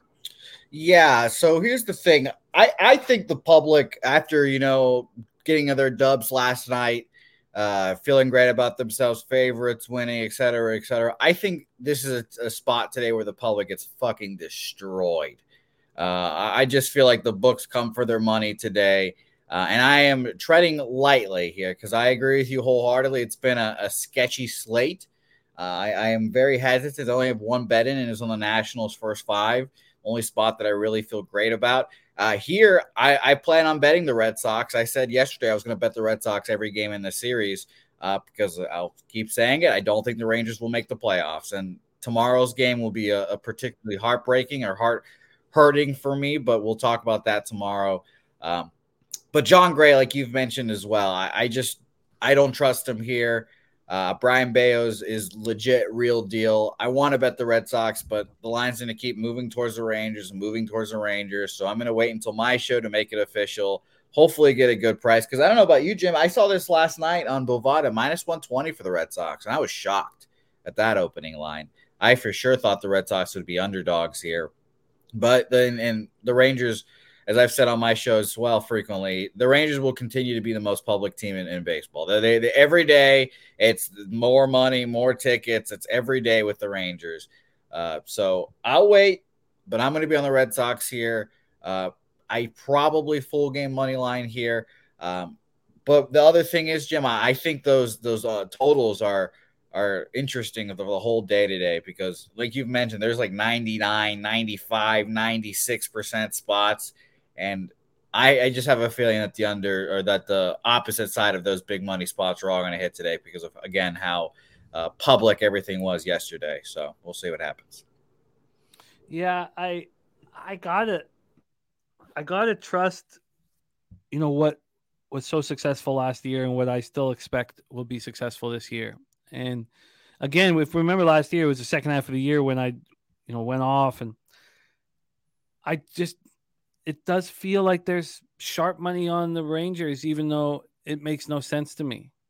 And if that's the case, I, I have to stay off, even though I, I want the Red Sox first five so badly.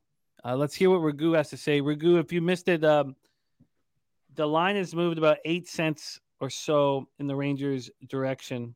So bigger at some other books, but eight cents or so in the Rangers' direction. And the Rangers have sixty-one percent of the tickets and seventy-nine percent of the cash. Uh, also, Uh, I wonder if that changed. Also, there's uh, sixty-three percent of tickets and seventy-four percent of cash on the under nine and a half. And we saw that go up to ten for a little while. So yeah, it's I, I like the under. Yeah, I think both these pitchers. Uh, Bello is how you say his name. You know, all my family in Canada, their name is Bello, so they spell it the same way. That's why I laugh every time I hear the way they say it. But anyways, um, yeah, I I, I think uh, I, I'm with Jose on this. You know. I, I think a little bit, a little bit of uh, the, when these two teams play each other, it's usually fireworks. But I think here today, I think both pitchers come back to the mean on their E R A. I think uh, I think we see a sneaky good little under in this spot here. So I hadn't made it official, but I might come back to that before the show's out. If I get ten, uh, I'd lock it in now if, if you got ten official. Oh, there, there are tens. Yeah. Give me a ten. Oh, I'll take they're the not anymore. Wow. Oh, yeah. Yes. I got one at Bodog. So the, do you have Bovada up, Jose? I've muted I've, there. Yeah, I'm re- refreshing right now just to double check. It's ten minus one oh five to the over, minus one fifteen to yeah. the over. That's the last ten on the board. Yeah, minus one fifteen, ten? Yeah. Yeah, give me that. I'm not afraid of that. Uh, Josh Young, home run for Spenny and R B I. So five twenty-five, one fifty-five, respectively. Morgan Spooner gave us Rangers first five, minus a half off the top.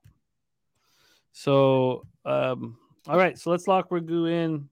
And Jose is waiting. So I imagine at um, Sehe plays of the day tonight, uh, we'll see if, if the line is there. Yeah, it'd be so nice. Ragu is on the under ten at minus one fifteen. And who is your guest today for Say Hey Plays of the Day? Uh, Dabby Cab joins me today. It will be a lot of fun. Uh, by the way, again, Dabby Cab special guest hosting on Saturday, so that'll be a lot of fun. Dabby's going to take the reins on Saturday. Him and his special guest will be a lot of. We'll be having a lot of fun there. But uh, tonight, today, it'll be me and him, and we'll be uh, capping the card as always. A big slate. And like I said, I think it's very tricky today. So, uh, you know, there's going to be a, a hopefully a, probably a lighter slate for uh, for us here. But uh, just be careful out there. And then, like I said, I think the, the public will take a, some beatings today, it seems, after that public day yesterday. So we'll see what happens. The books like to take money around All-Star break. Trust me. They like to grab it. They like to get it all the time, but especially the week before the All-Star break. Tread lightly, my boy. Yeah, they were good, very good to us yesterday, and that's going to yeah. breed overconfidence. So, yeah, that's when it hits you right over the fucking head. That's yeah. why I have a, only one bet in. You know, I I'm on with everyone, everyone else. Like I'm like, oh, Tigers look great, but I'm just like, oh, I don't know, do I want to bet the Tigers minus one and a half? And then uh, it's just one of those days where you just tread lightly, everyone. So be careful. There he is, Jose. There's fluid on my tits, Bouquet. Uh, Spenny Pennybomb says, uh, talking about Young, I believe, says three oh seven with forty-one R B Is. Pretty solid. Watch him. Oh, no, he's talking about Yoshida. Yoshida, there he is. Okay. Uh, so there you have it. Ragu's moving on the under ten minus one fifteen. Uh, Piker's saying, trust the early line move and your gut here. I can't. I can't. I got to stick to this because – Uh, then I'll start opening it up all the time, especially if I win, and I don't want to. I want it to be black and white. I, I really feel like that's the only way I can succeed in M L B. Of course, there's going to be times where I leave money on the table, but I think it's going to take me off of more losers, as we talked about. We talk about often. But all right, uh, Rocco says let's cash with our guy Jose. Let's move on. seven forty p.m. Eastern. Kansas City Royals, Minnesota Twins, Target Field, Minneapolis, Minnesota. The Stacks play of the day is in. It's Buxton over one and a half bases at plus one oh eight. one oh eight here. All right. Um, let's move on. Uh, and uh, Morgan Spooner says he's liking the over in the early game. Says Rockies offense is all there, and Altuve the only bat missing versus Anderson. I didn't realize that Altuve. Well, I'm not on the game, but yeah, uh, Altuve not in the lineup. That's a pretty. It's a pretty weak lineup for the Astros. Interesting. Okay. Uh, Let's talk about this one here. Royals, Twinkies. We will start with the weather in Minnesota. So starting with the weather in Minnesota, seventy-six Fahrenheit, eleven point two miles per hour, out to right center. Always is around eleven point two, out to right center. Let's take a look at Ballpark Pal.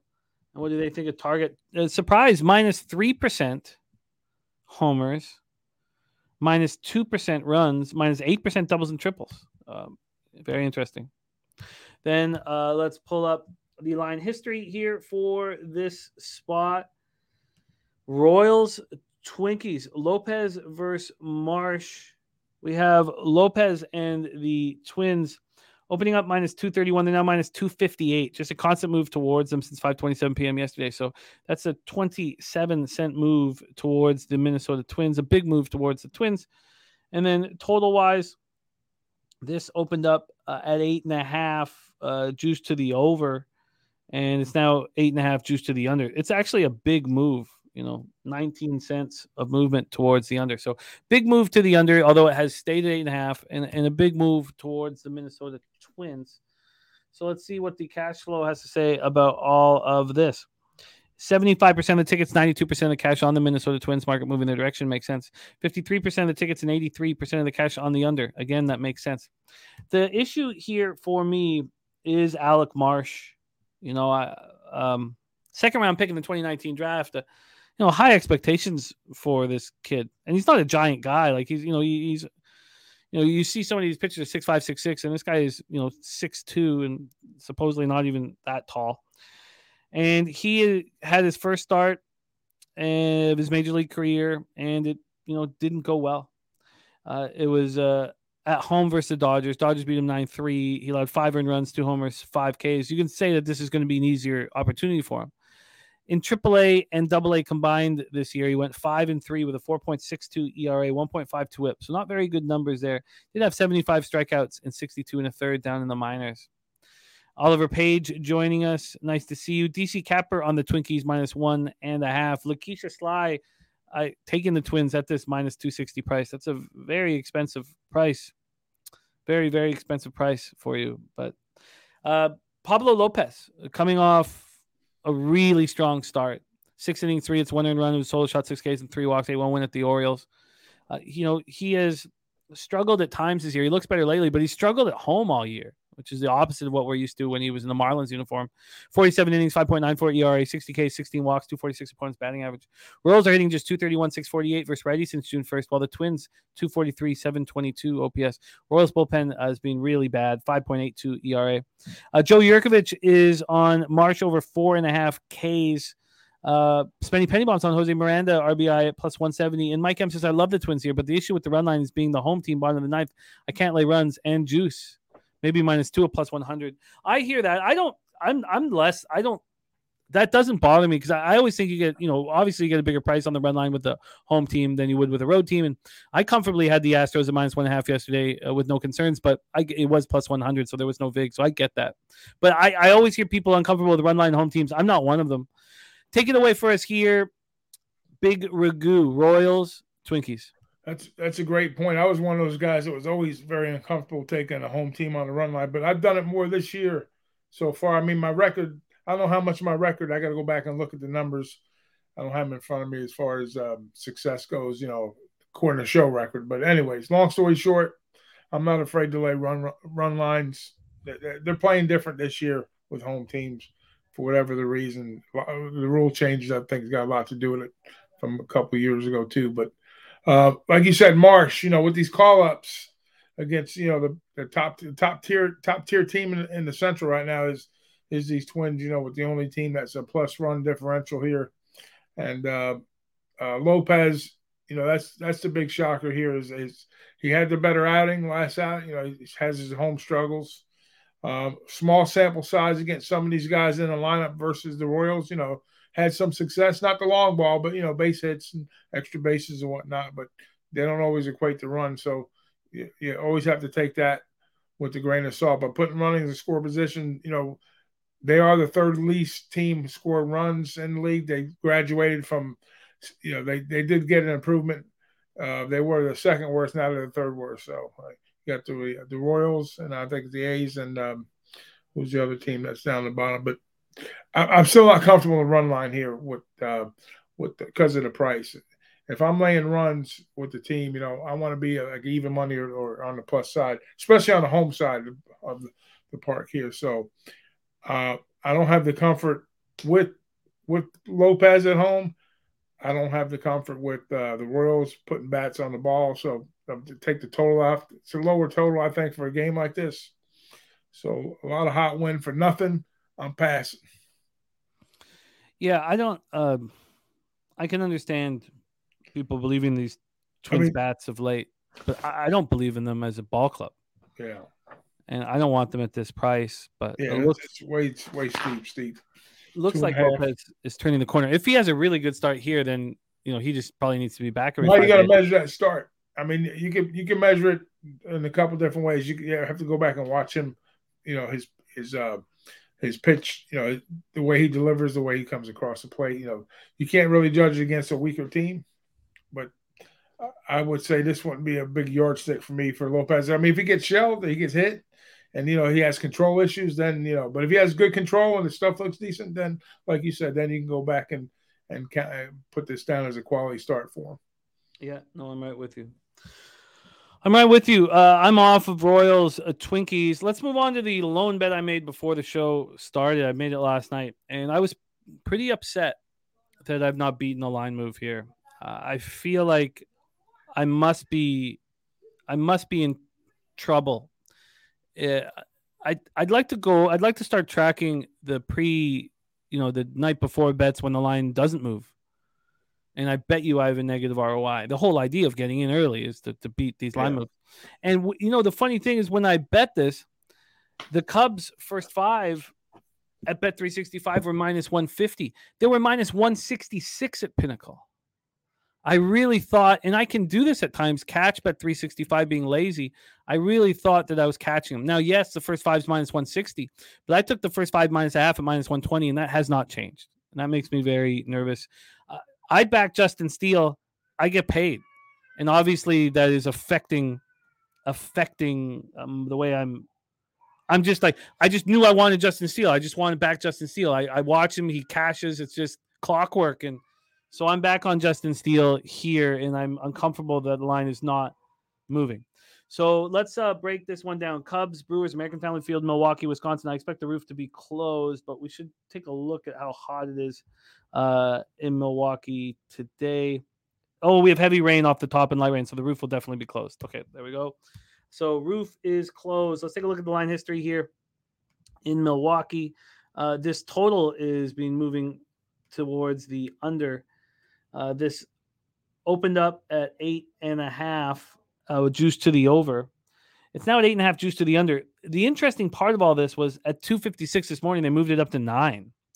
So there, there was a move to the over with last night's action. Now it's moved to the under. So it's not as sl- big of a slam dunk, although we can say the market's moving to the under. It's not this kind of slam dunk that, uh, that one would expect.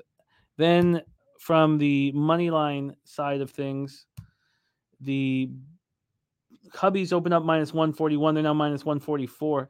Uh, you know, they were minus one fifty-three at ten oh six this morning. That would make me feel much better. You know, that, that's a that's a twelve cent move. Right now we have a three cent move. That makes me nervous. Makes me very nervous. There's Millsy in the house. What up, Millsy? Uh, Morgan Spooner says great spot from after the All-Star stub, a snub, excuse me, and his mentor Hendricks dealing yesterday from the other side. Yeah, I love that. I love that angle, Morgan.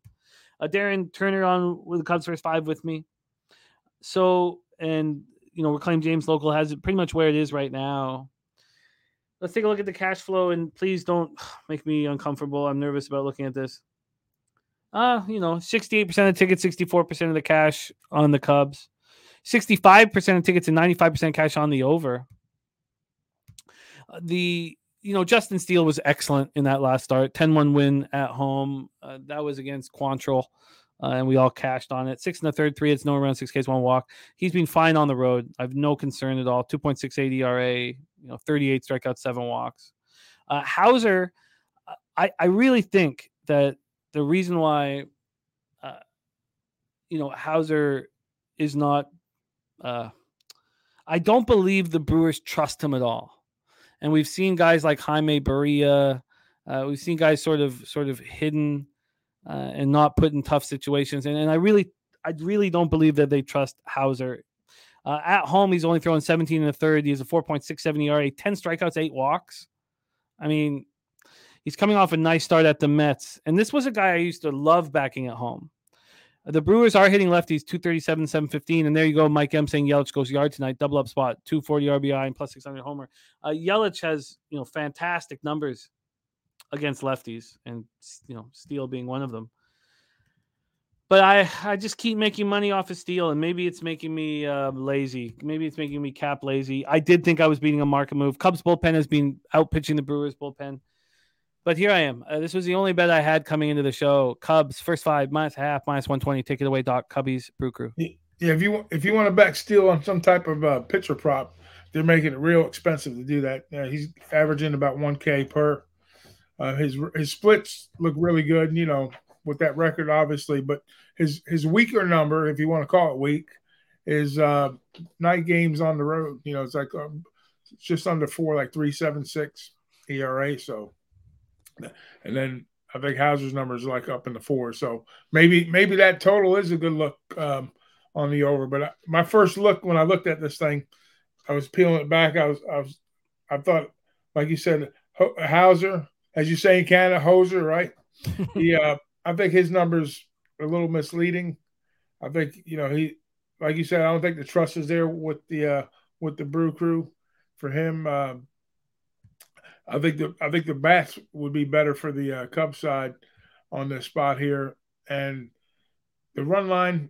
I'm not going to particularly get involved with that one because I think if if Hoser does have a decent game and steals and Steele does, you know, play back to the middle like he should, you know, we could be looking at a sneaky first five under here. But I think over is probably – full game, I think over is the play, but sneaky first five under, if that makes any kind of sense. But I was pushing, pulling both ways on this spot. I couldn't come to a conclusion. So I just I just stood away. And you do have uh, the Cubs, you know, they're three, three, they're three and seven in their last ten. They got a one-game win, win streak, you know, where the Brewers have won like seven out of the last – ten games they play, but this is probably a steal spot. Like you said, you maybe I wouldn't say call it lazy, just probably keep it simple for your benefit. You know, the way you cap Steele and you've been successful with him. So, you know, but like I say, around All-Star break, a lot of stuff goes crazy. And uh, this is a spot here that I uh, leaned first five under, but got away from it. So uh, it's a pass for me. We have a pass. Uh, Jared Young, Homer, and Ribby for Spenny Penny Bombs. Morgan Spooner says if Nico leads off, he'll double down on this game. Says he expects to see Wisdom at third today, which is downgrade defensively, but you get a heavy top-loaded Cubs lineup. Darren Turner on the Cubs, first five. I like it. Uh, and Troy saying Steele's the best lefty in the league. I just, I wish I'd beaten the line move by, you know, ten cents. I'd be sitting here counting my cash. Uh, that's the, I have a concern, you know. Uh, with, but I got the Cubs first five minus half, minus one twenty. All right, let's move on. Uh, this game I can't wait to watch. And Piker says he'll grab the eight and a half under minus one oh seven over at Barstool. Let's go. eight ten p.m. Eastern, Toronto Blue Jays, Chicago White Sox. We're at Guaranteed Rate Field. There's our guy B J in the house. Great to see you, man. Uh, Lance Lynn over five and a half strikeouts at minus one twenty-five for Rocco Rogers. And D C Capper on Milwaukee at plus one thirty. Look, I, I get the implied probability side of things, but Uh, and I, I would love to not have to take the minus a half. And, you know, uh, the first three was minus one fifty-five, first five minus one fifty. I actually thought about it, even though probably shouldn't have been. But let's talk here. Blue Jays, White Sox. What a ball game yesterday at Guaranteed Rate Field. It's funny. Uh, they were ta- So the Rogers Center, which was the Sky Dome, was built in like, uh, what, like eighty-nine or so, uh, eighty-nine, ninety, something like that. And then, then Guaranteed Rate Field was built right after. And what sh- horrible ballparks! Now they've they've made Guaranteed Rate Field better. They've they've renovated and fixed it, and same with Toronto. But just horrific. Then all of a sudden, the next ballpark to be built was Camden, and Camden changed everything. Everybody wanted to build it just like Camden Yards. Camden Yards completely changed everything. What a gorgeous ballpark that is! But these two ballparks back to back built are just awful, awful. All right, Berrios versus Lance Lynn. Let's break this down. Billy Fisher says, "Yep, Joe Kelly loses another game for the Sox." He did not look good out there, and we needed uh, we needed that uh, jack from Vladdy Junior badly. That was a two-run jack to give the Jays a four three lead. And Troy saying guaranteed rate is trash field. Both, uh, I'd rather go to games at guaranteed rate field than fucking Rogers Center. But no, then it says that Jays game was electric. A big Vladdy, then Romero dominance. We needed Jordan to strike out the side, get some confidence. But here we go. White Sox, Blue Jays here. Let's talk about the weather. And there's a rain issues here. Uh, I'm not sure. You know what? Let's just go out to the actual Chicago weather report and see if if they think this game will go. Chicago weather. So if anybody's in Chicago right now, so we could let us know. Scattered thunderstorms start around two and thunder showers and, and showers. Chance. So this game may not go. So keep that in mind that this game may not go. Uh, it is... Where is he? Here we go. It is eighty-seven Fahrenheit. Feels like ninety-two. It's sticky, nine miles per hour in, and then it becomes out. Winds all over the place. Obviously, we're dealing with rain. Here we have guarantee rate deal plus thirty-one percent home runs, plus minus nineteen doubles and triples. So it's just plus eight percent overall. Uh, then uh, Deshaun G saying seventy-four percent chance of rain. D C Capper's on the over here. Uh, Berríos versus Lance Lynn. Let's take a look at the line history. Uh, this opened up, this total uh, opened up at nine. It's moving to the over. It opened up at nine at minus one oh five to the over, now minus one seventeen. So twelve cent move to the over. And let's take a look at uh, the total here. Or sorry, the money line for Berríos versus Lance Lynn. This opened up with the Blue Jays at minus one sixteen. They're minus one fifteen right now, so there's been no movement. They did get as high as minus one twenty-four, low as minus one eleven, but uh, there's been no movement. No movement on the side, and a twelve cent move to the over. We'll pull up the cash flow here, see what they are saying. They're saying sixty-two percent of the tickets and ninety-four percent of the cash on the Blue Jays. ninety-four percent of cash on the Blue Jays and no movement. seventy-five percent of tickets and ninety percent cash on the over. I wish uh, this was not a rain game, because I think Berríos is laboring. I don't think he looks as good uh, as he's been uh, to start the year. And, you know, that's all. I just don't think he's good. Uh, Vital says sharps are on White Sox, if that matters. I know why they are. And it's because the Jays simply don't have the left-handed bats to hurt Lance Lynn. If weather wasn't involved here, I would back the White Sox, and I would back Lance Lynn, who's coming off a bad start at the Angels. Look, Lance Lynn gets lit up by the Angels every time he goes up against them. They have left-handed bats that hurt him. We don't have left-handed bats in this lineup. So uh, with all saying that, uh, you know, uh, I don't know what the hell's going to happen with the rain here. Demetrius says sunny here as of now. Love that city there in Demetrius. Uh, Jays versus righty since June first, two forty-nine, seven thirty-two O P S. White Sox not hitting him either, two thirty-seven, eighteen. It's just Robert Junior or Robert, whatever you want to call him. It's just he's the only guy in the lineup. I mean, look at Berger out there. I mean, Berger Berger has four singles since June first. I mean, yeah, he's hitting jacks, but this offense for the White Sox is not humming. But I think they can win this. Uh, spending penny bombs on Gavin Sheets, homer. Alfred's on the Jays. Says Lance will be spent in this heat. I used to think that. Remember, I used to sit, talk about, you know, how sweaty his giant tits were going to be. And I, I've not really, I think he's handled it pretty well. Uh, you know, I think the rain's going to keep me off of this, but I think the White Sox are very live first five. Very, very live. Take it away for us here, Doc. Jays, White Sox. Yep. I agree with your, uh, your Berríos look. Um, his best, his best uh, division record is against the A L Central. So, you know, and we know what, like you said, we said the American League East teams have, have uh, feasted outside their division, but particularly uh, Berríos has had better successes against this this division here. But uh, of late, you know, I can't speak of, but I think he's like three and one on the year as a whole. But, um, and I looked at some of the pitching props here, like Berríos' numbers are pretty high. Uh, actually, uh, Lynn's numbers pretty high with a, with a uh, like six and a half, and Berríos' numbers are lower than that, but it's juiced way way up. But he's averaging about one K per inning here. So if you get six, you know you you, you might get there. His numbers, like I said, at five and a half. But as far as the t- as far as the total goes, you know both both both sides. I think nine is probably the right number. I think it's a, it's a sharp number. Um, If you, you if you go look at the splits on these guys, I think you know we'll see we'll see very close. You know you'll probably see like a like a five four type game or or or six three somewhere in that would somewhere in that round. But who's going to come out on top? See, that's that's where the problem lies for me. So I, I went back and forth with this one.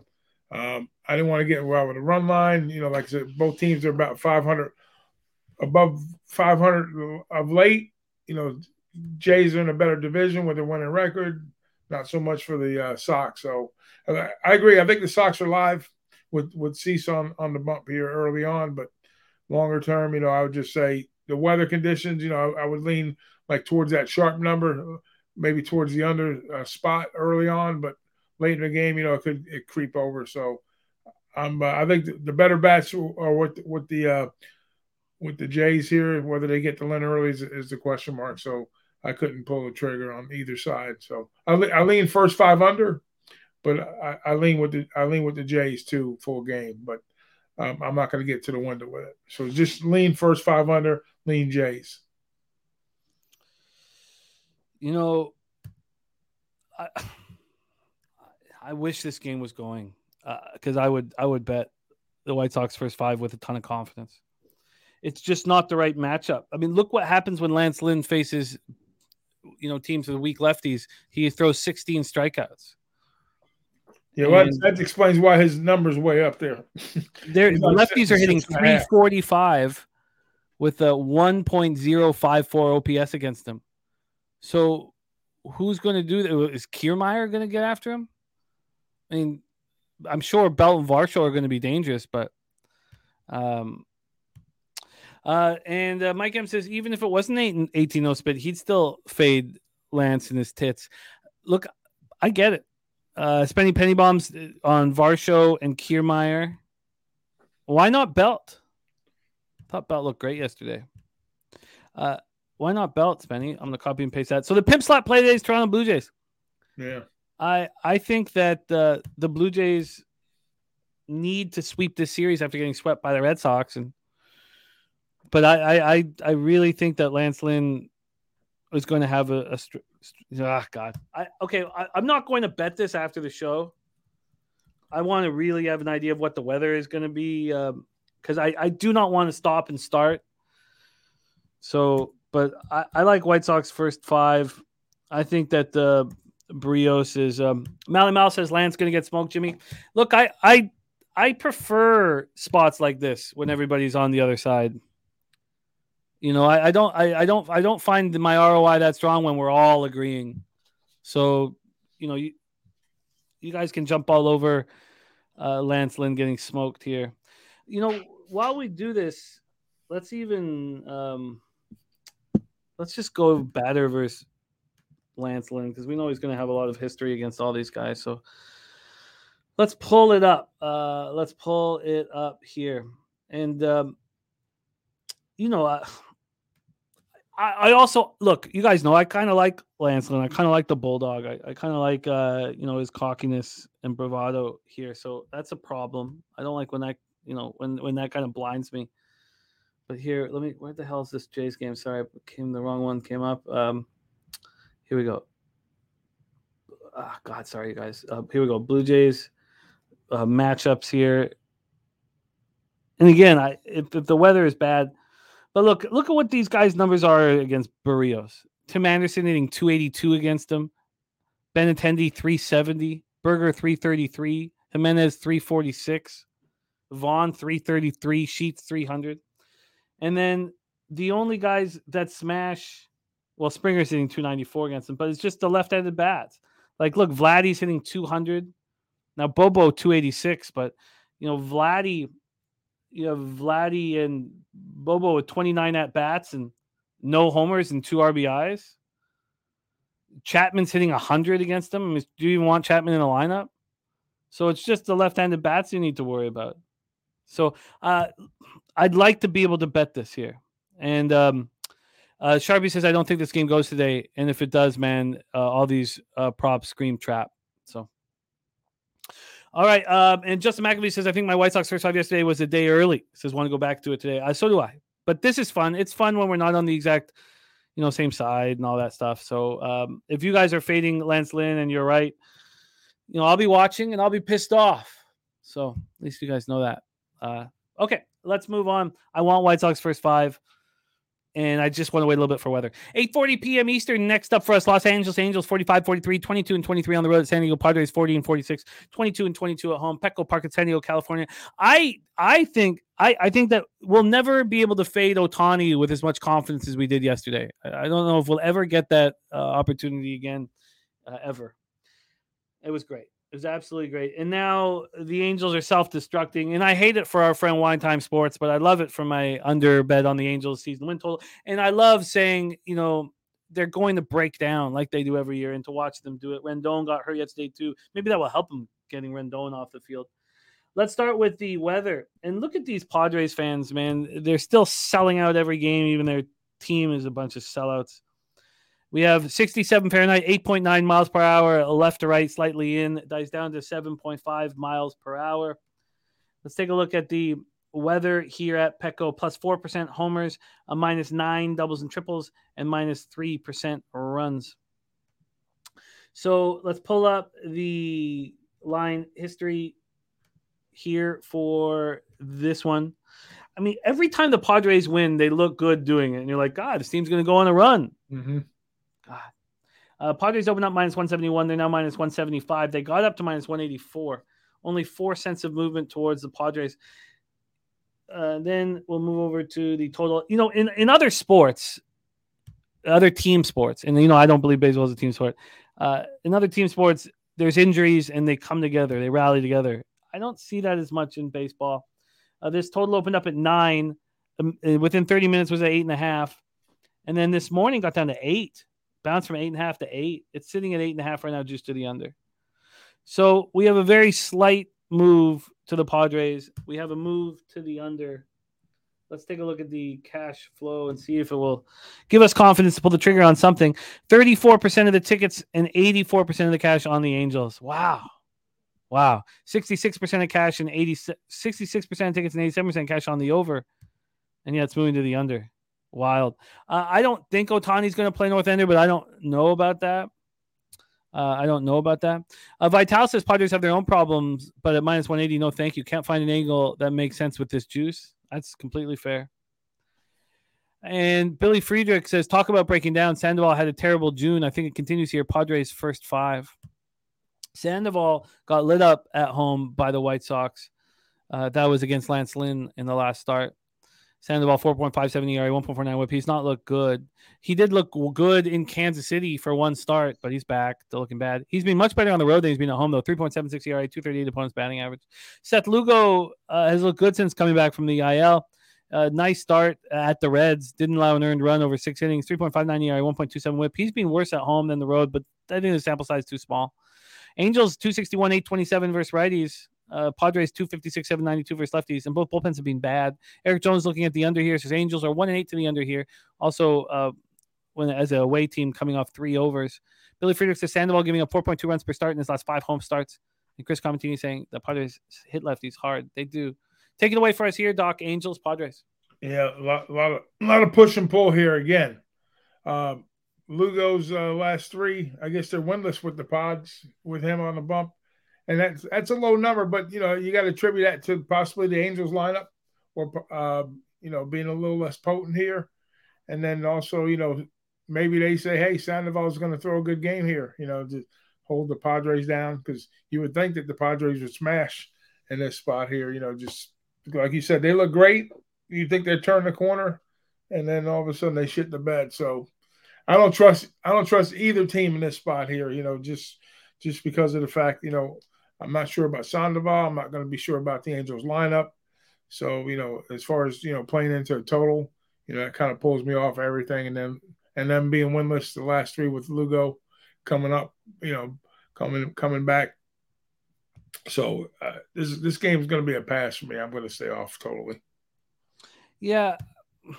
You know, the Angels role players are not succeeding, but they do have a lot of character, and there's sharp money on the Angels. I just don't want to go up against. Yeah, they, I mean, they, they are still alive for the wild card. You know, they're just. I think they're in the mode to like, hey, let's get to the break.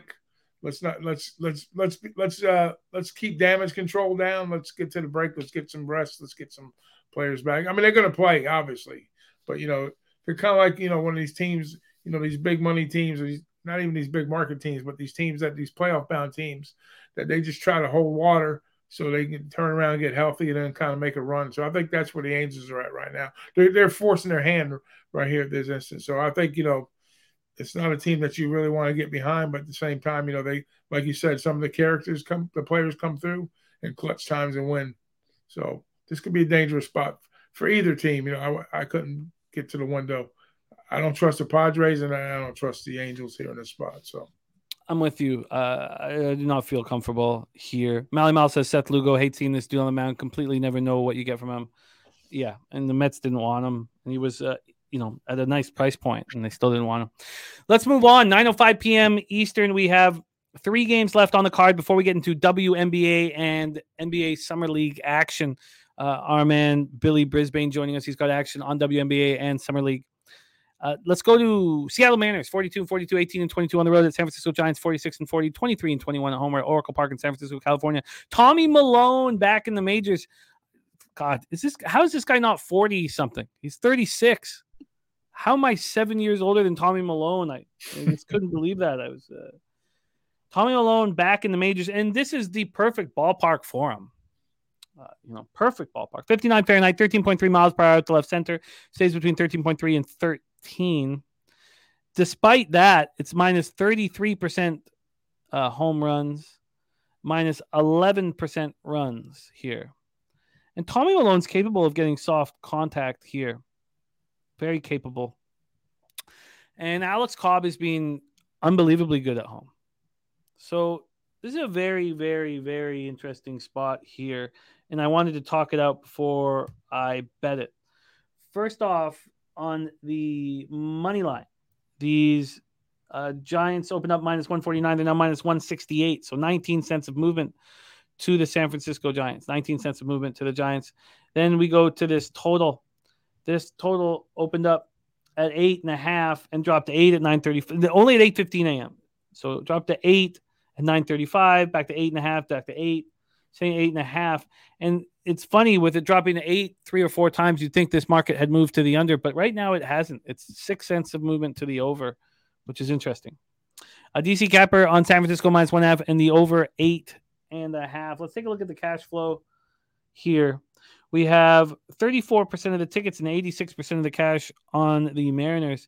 The books are showing no concern. The market moving, you know, heavily towards the Giants. Then you have seventy percent of tickets and sixty-four percent of cash on the over. seventy and sixty-four on this over. Uh, Rocco Rogers says, figuring out how to back Cobb here, probably first five. Uh, Tommy Malone made one start in April, and uh, it was fine. It was decent. You know, this guy gets soft contact. I mean, he also can get lit up when he faces teams that hit lefties, but the Giants don't have a ton of power versus lefties. They hit lefties okay, two sixty-nine average, but just seven seventeen O P S since June first. Uh, it's better than the Mariners hitting righties. But Tommy Malone had one start. It was at home. It was against the Rockies. Went four and two thirds, allowed one earned run, solo shot, three Ks and two walks. Then he goes down to the minors, and he's been solid enough there. Three and one with a four point four seven E R A, one point two five whip. Has uh, forty-six strikeouts, eighteen walks, and fifty and a third. He has allowed twelve jacks. I mean, w- when you can get on him, you can destroy him. But he gets a ton of soft contact. And look at Cobb's numbers at home. thirty-seven and two-thirds, one point four three E R A. He's allowed one home run at home. Mariners versus righties, two twenty-three, seven oh eight O P S. Giants versus lefties, oh, I went over that already. Mariners bullpen looks bad right now. five point two oh E R A. Only Munoz is the only guy you can trust Uh, coming out of that pen right now. Take it away for us here, Doc. Uh, look, I'm interested in this first five under. I, I think Malone can do enough in this big ballpark, uh, but I, you know, you can't bet an under with Tommy Malone on mound with a ton of confidence. But I, I, I kind of like it. Take it away for us here, Mariners. If you think? What about this angle? If you think Malone's going to throw a pretty good, you know, first five, you know, saying that you know he gives up soft contact, and then also. You know, with um, with uh, what uh, what's his name? Cobb having his last four having you know they have won all four of those starts, but he only got credit with one win, so it tells you he's playing in tight games here. I mean, I think a half a run looks good for the uh, Mariners in the first five with a low price. You know, I think uh, that was that was my look actually. I, I, I like the uh, I like the M's getting a half a run in the first five at, at a, like a minus one hundred five. I think I think it's going to go a long way. I think with that eight hanging there, you know, first five is going to play into the uh, a close game early on. So, so I'll take the M's and Malone getting a half a run. Yeah, I get it. Uh, Joe, you're on the Mariners team total over three and a half. I, I get it yeah. completely. Let's see what I, that, just because of the total, you know, with the eight and, you know, just, you know, the triple A call up, you know, he's, he's pretty decent down there. You know, Cobb, like you say, you know, only getting credit with the one win, and and even though they won the last, you know, four games when he was on the bump, I think, the, and the M's are capable. I think uh, I think there is some good contact against Cobb, too. If you look at some of the uh, key hitters in the lineup versus Cobb, they have some, some success against them. So if they all they got to just put like one or two runs up early on, I think uh, I think they, I was thinking about the money line, but I said, you know what? I think it's a pitcher's duel early on. Let me take the half run and put that in my pocket. Yeah, and you're going to get a decent price here, plus a half, plus one oh four at Pinnacle. Yeah. So it sticks with like your that. Plus money line. So let's lock that in for you. Uh, Ragu is on the Mariners. First five, plus a half at plus one oh four. Uh, I want the first five under, but with Malone, you you you know, if you use the eye test, I mean, what's he throw? eighty-six miles an hour? If you use the eye test, he looks bad, and you know that they're just champing at the bit to face him a second time. So uh, this first five is at four and a half. I want to see what this first three is at. First three under two and a half at minus one fifteen. That is what I am going to do here. Let me just go over the cash flow once more. Uh, what's uh, so we have twenty-nine and thirty-five on the under. It's at eight right now. Bet three sixty-five. I'm going to do this. So I'm going to be on the Seattle, San Francisco first three under two and a half at minus one fifteen.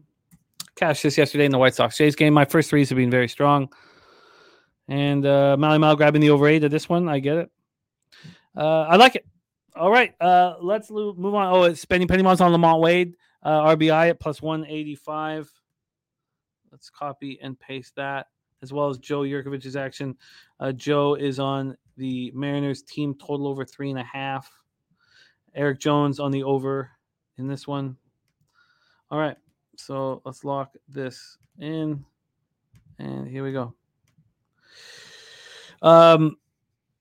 Uh, Northender says looks looks to be heading up. You might get a better number later. Over eight minus one twenty five now. I bet three sixty five. You know what? I I think that that's all based on the Mariners bullpen struggles. And like, look what what did we see on Monday? Uh, Monday I cashed the first five under three and a half easily. Seven runs were scored in the ninth inning. Uh, easily, I shouldn't say that. It was uh you know the three runs were scored in the five. I. I was very thankful to catch the first five under three and a half, but then seven runs were scored in the ninth inning. The Mariners bullpen is not to be trusted, and I think that's going to be part of the reason why the total will go up. I don't think the first five total will change that much, but I don't want the lineup to see Malone a second time, and it wouldn't surprise me if, if you know, they bring in a pit, uh, they, they bring like Malone only goes two and a half innings or something like that. Okay, uh, but Ragu and I are locked in. Uh, so is Spenny Pennybombs, Lamont Wade, R B I, Joe Yurkovich, Mariners team total over three and a half. Ragu's on the Mariners first five plus a half, and I'm on Seattle, San Francisco first three under two and a half. All right, let's go. Two games left on today's card. Before we get into basketball, New York Mets thirty-nine and forty-six, nineteen twenty-seven on the road at the Arizona Diamondbacks, fifteen and thirty-six, twenty-four and twenty-one at home at Chase Field in Phoenix, Arizona. Kodai Senga going up against Tommy Henry. We thought Kodai Senga was going to pitch yesterday. Instead, it was Scherzer, who did not look very good. Uh, we know the roof will be closed, so let's go into the line history here. We'll start with the full game money line, see what we are dealing with uh, here. We have the Diamondbacks opening up at minus one oh nine. Oh, excuse me. There's been a huge move to them. God, I didn't realize this. Diamondbacks opened up at plus one oh nine. They're now minus one ten. nineteen cents of movement to the Arizona Diamondbacks. Let's go over to this total. This total opened up uh, at nine and a half. Oh, shoot, that's Sports Interaction. I want Pinnacle. Sorry, go over to Pinnacle. This total opened up at nine and a half as a pick'em. Five cents of movement on the under. Five cents of movement on the under. Okay, so let's see what the cash has to say about this. This huge move to the Diamondbacks. sixty-nine percent of the tickets and ninety percent of the cash on the Diamondbacks, and they've gone from road to favorite. Then forty-one percent of tickets, fifty-four percent of uh, money on the under. Uh, Senga, last start at home, five two loss versus the Brewers. He went five innings, allowed two earned runs. He's looked bad, or worse, let's say, much worse on the road. Three and three, four point five eight E R A, forty-four Ks, twenty-four walks, and five homers, two forty-seven opponents batting average. Tommy Henry starting to pitch really well, you know, taking that opportunity that uh, was open when Bumgarner got dumped. Five and two thirds for its one earned run. It was a solo shot, eight Ks, two walks, six to win at the Angels, and the Angels hit lefties decent. four point oh eight E R A, one point three five whip on the year, but those numbers are getting better. At home, he's been better than he's been on the road. One and one with three point five oh E R A. Just twenty-two Ks and thirteen walks, but he's been pitching better and better. Mets aren't hitting lefties, two fourteen, seven oh one O P S. Diamondbacks are hitting righties, two sixty-nine, eight oh three.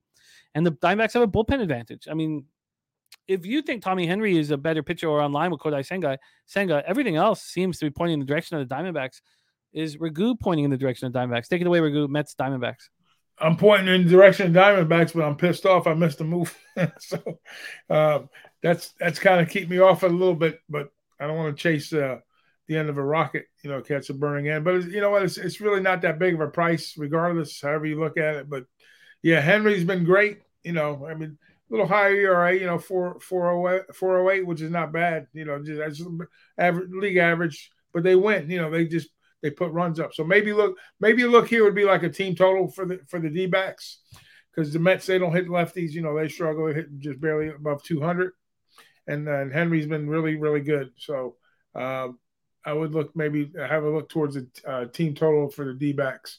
I think uh, Senga, Senga, even though his numbers are decent, he's pitching better of late too, you know, but he's still under four. So it's a five hundred pitcher. But you know, Arizona at home has been pretty good, and they hit righties pretty well at home too. So I would look towards a team, a lean, not not a play, a lean towards uh, Arizona team total over, because I, I missed that move at the plus money, so I, that puts me off the game. Also, there's fifteen cents of difference at Bet three sixty-five on Arizona full game compared to first five. Arizona first five is minus one oh five, full game minus one twenty. I'm surprised at that. That's um that makes me nervous to back. Yeah, the Diamondbacks here. Wow, wow, wow, wow. Good, good look there, Jim. That's uh, that um, is certainly not going to be a double up spot with that. Uh, do you want to look at the team total? Do you want me to look at the team total over for the Diamondbacks? Or are we going to? Yeah, I'd be interested. The team total for the Diamondbacks, uh, four and a half minus one hundred eight.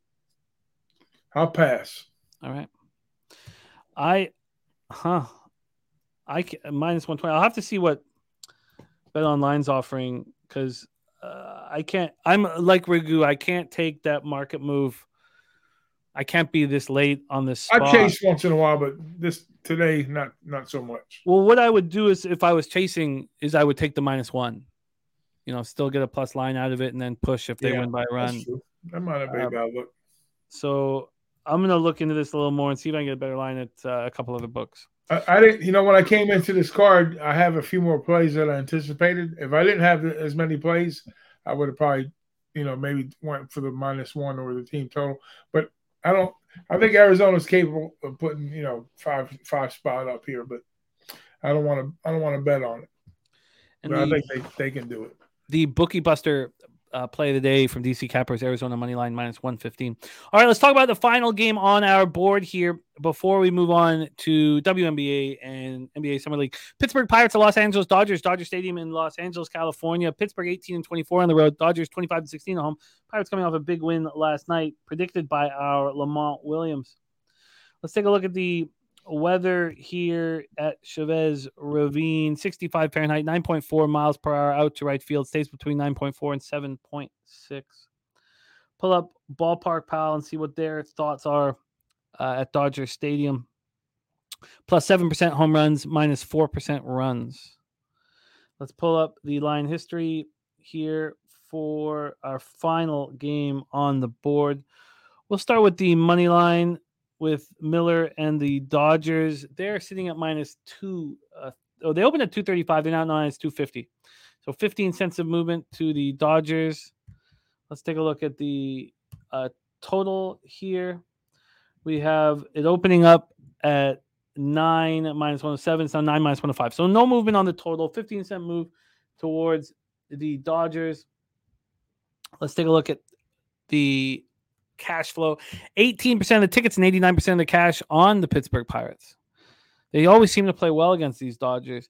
twenty-three percent of the tickets and fifty-eight percent of cash on the under, but no movement.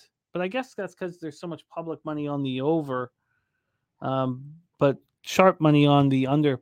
Uh, we have Osvaldo Beto going up against Bobby Miller. Uh, Beto coming off an ugly start at home versus the Brewers.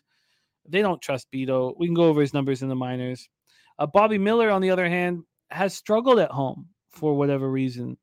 Really nice starts on the road, but even last start on the road, you know, he started out so well, and he's looked a little, it's been a little tougher for him of late.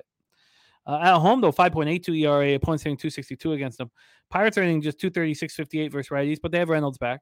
Dodgers hitting two fifty-two seven forty-one versus righties. This is all from June first, and the Pirates bullpen being bad, five point two five E R A. So is the Dodgers at four point four six E R A since June first. Take it away for us here, Doc. Last game on the board, Pirates, Dodgers. You're, you're right about these Pirates. They're pesky to these uh, Dodgers, it seems like, every time they, they meet up with it, especially when they uh, cross-country play on the West Coast. But I think uh, – you know, Beto's definitely fade material here. Miller, Miller, you know, Miller's numbers, they're, they're, they're decent, you know, but I guess uh, the question is, what do you think uh, Pittsburgh's capable of doing? Because we're looking at, what, hanging a nine on this game here?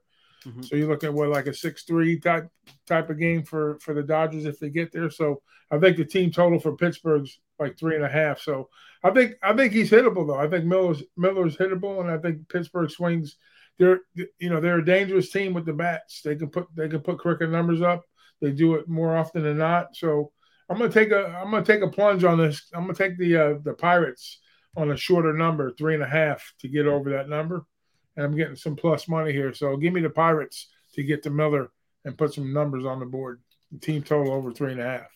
Jack Rosenblatt rolling with you on this team total, plus one oh six. Yeah. All right, lock that in for Doc. Ragu That's is on for the nightcap. Pirates. Team total over three and a half, plus one oh six. You know, I like that. Um, not only are the Dodgers bullpen, you know, being weak, but not only is that happening, but also um, they're taxed. They're yeah. a tired, tired bullpen as well. Uh, the dude who blew the save last night, that was his third consecutive appearance. Uh, let me see what I'm getting here. I'd be very interested to see what I would be offered. I mean, I'll look at BetOnline too, but here at Bet three sixty-five, minus one ten on that team total. Uh, I like that team total. Yeah, I don't trust the Dodgers. I, I know Beto's fake material, but the Dodgers, if you look at what their run production, it's not what it what it's been over the you know past few years. They're a little down on production offensively, but I mean, like I say, Beto's fake material, but I like that look on the Pirates better. I think they can. I think Miller would be vulnerable in the, in the bullpen too. So, and that's what, Beto's numbers were a little better than I remembered in Indianapolis. For some reason, I thought they were ugly, but they're not that bad. Um, I, I think what happened was, um, I think I got uh, tied into. Uh, even his Dominican numbers were good in the Winter League. He is a Dominican kid, but four point. Uh, five point five E R A, one point three oh whip in Indianapolis this year. Not I, for some reason, I thought they were worse numbers than that. Yeah, uh, I like that. I, uh, Piker on the full game over nine. Uh, I like. I like that. I like that. I'm gonna get involved. I'm gonna get involved with that. His, Miller's numbers over the last fifteen and a third, nine point three nine E R A. Yeah, it has not looked good. All right, let's review all action, uh, Doc. And and if you want to add anything, just tag me on Twitter. I'll retweet it. Uh, but yeah. Tell me if you want to add anything here. This is all action here. Uh, let's roll. So first off, we stayed off of Rockies Astros. Uh, Spenny's on the Kyle Tucker homer and R B I. Amali Mal tying France four Ks and the Astros uh, first five over as well. So then uh, Ragu is on the Tigers minus one and a half, minus one oh six. I'm going to look more at that spot. Uh, Spenny looking at Max Muncy home run as well. So. Then Ron Crawford spreadsheet play today is Tampa Bay minus one plus one sixteen. Razor gave us the Phillies money line plus one twenty. I'm off that spot. So is Doc. Cardinals Marlins, we are off. The gift from T J is the Yankees plus one ten. Razor also gave us the Yankees. Ragu is also on the Yankees. Team total over four and a half. At this point, at this point, the Randy Vasquez question marks are going to keep me off. The hip to be square play today is in Houston and Minnesota at plus one oh eight. Thank you for sharing that with us, Mikey. Copy and paste that. Get that right there. All right. So then as we roll through, I tailed this first five under five and a half in Cincinnati, Washington. I wanted to bet it immediately. I had a feeling like it was going to go drop, uh, even though all the money's on, on the over, but it's still available right there. Under five and a half minus one twenty. Thank you, A O D, my man. Uh, so first five under five and a half. Uh, Ragu got the minus one sixteen. I'm on the minus one twenty. Uh, the ribeye play today from Mike M. Spencer Steer at plus one seventy-five. And Spenny also on the Steer, Homer, and R B I prop. Oh, and by the way, uh, Stimmy O G's on the Nationals money line and the Blue Jays money line. So uh, Spenny Penny Bombs has Matt Olson, Acuna, and Naylor for homers. Uh, Londo has Soroka to have four or more strikeouts in Atlanta to win at plus two hundred, but I'm off the Braves-Guardians game. Ragu's on the under ten in Texas-Boston. Spenny's on Josh Young, home run plus five twenty-five and R B I plus one fifty-five. Morgan Spooner on the Rangers, first five minus a half at plus one fifteen. Stacks play today is Buxton for over one half bases plus one oh eight and Royals Twins. We are off that one. I'm on the Cubs first five minus a half minus one twenty. I'm nervous if the line hasn't moved in that direction. Spenny Penny Bombs on Jared Young, homer at plus five hundred, and Weimer homer plus six fifty. And Mike M's on Yelich to go yard, a double up spot, two forty R B I plus six hundred homer. I want the White Sox first five. I really do. I think this is a perfect lineup for him to face, but I'm going to take a little bit more time on it. Spenny Penny Bombs on Varsho, homer, Kiermaier, R B I, Vaughn, R B I, Gavin Sheets, homer. And the pimp slap play today is the Toronto Blue Jays. Cashed with it yesterday, going back to the well. Rocco Rogers moving on Lance Lynn, over five and a half Ks. Angels, Padres, we stayed off. Ragu's on the Mariners, first five plus a half, plus one oh four. I'm on the first three under two and a half, minus one fifteen. Spenny Penny Bombs on Lamont Wade, R B I, plus one eighty-five. And Joe Yurkovich on the Mariners, team total over three and a half. And then I'm interested in the Diamondbacks. T C Capper Bookie Buster play today is the Diamondbacks. Ragu's on the Pirates, team total over three and a half, and I'm tailing him on that one. Anything else that you would like to add to the card, Doc? Did you get me uh, on the Yankees at plus one oh one on the money line? I did, yeah. Okay. Yeah. All right, that, that's it. That's enough. uh, it is so great to be back in action with you. Yeah. I know that you've begun your study for college football. Uh, this is also our first year champion of our N F L Pub Hub. And last year, I believe you came third. I want to say third uh, behind uh, Bobano and, and Spenny, but you were right there.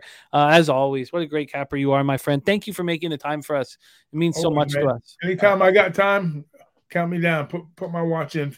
I love it. Hang out with you guys. I missed Jose's show Sunday because I had some shit come up, but I'll be back on with him shortly. And then, of course, you know, always check out what we got going on down the hall at Who Bangin'.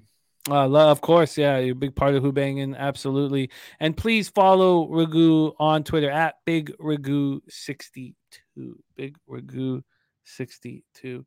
There he is, Doc. There, Doc running with us. Uh, Nate Cernas has get me in there. Uh, look, Nate, uh, love, we we, we always uh, want to give cappers that run with us a voice. So if you'd like to jump, if anybody out there watching wants to be a part of this on-camera squad here at Pub Source Radio, just hit me with the Twitter D M. All right, it is time to move on to basketball. Basketball. Here we go. And uh, Mike M says Correa wins the first set. Let's get this plus seven hundred cash. I love it, Mikey. Let's bring on our basketball expert here at Pub Sports Radio. He's got W N B A action and N B A Summer League action for us. Please welcome South Jersey in the house, Billy Brisbane. What up, Brizzy? How are you, my man? Man, been better, been worse, Jen. Been better, been worse. Yeah. Well, it's nice to have you, man. It's nice to have you. Let's get ready to cap here. Let me just switch over to W N B A uh, market moves. Here we go. W N B A up and Adam. Uh, let's roll, my friend. Okay, and let me move this over here.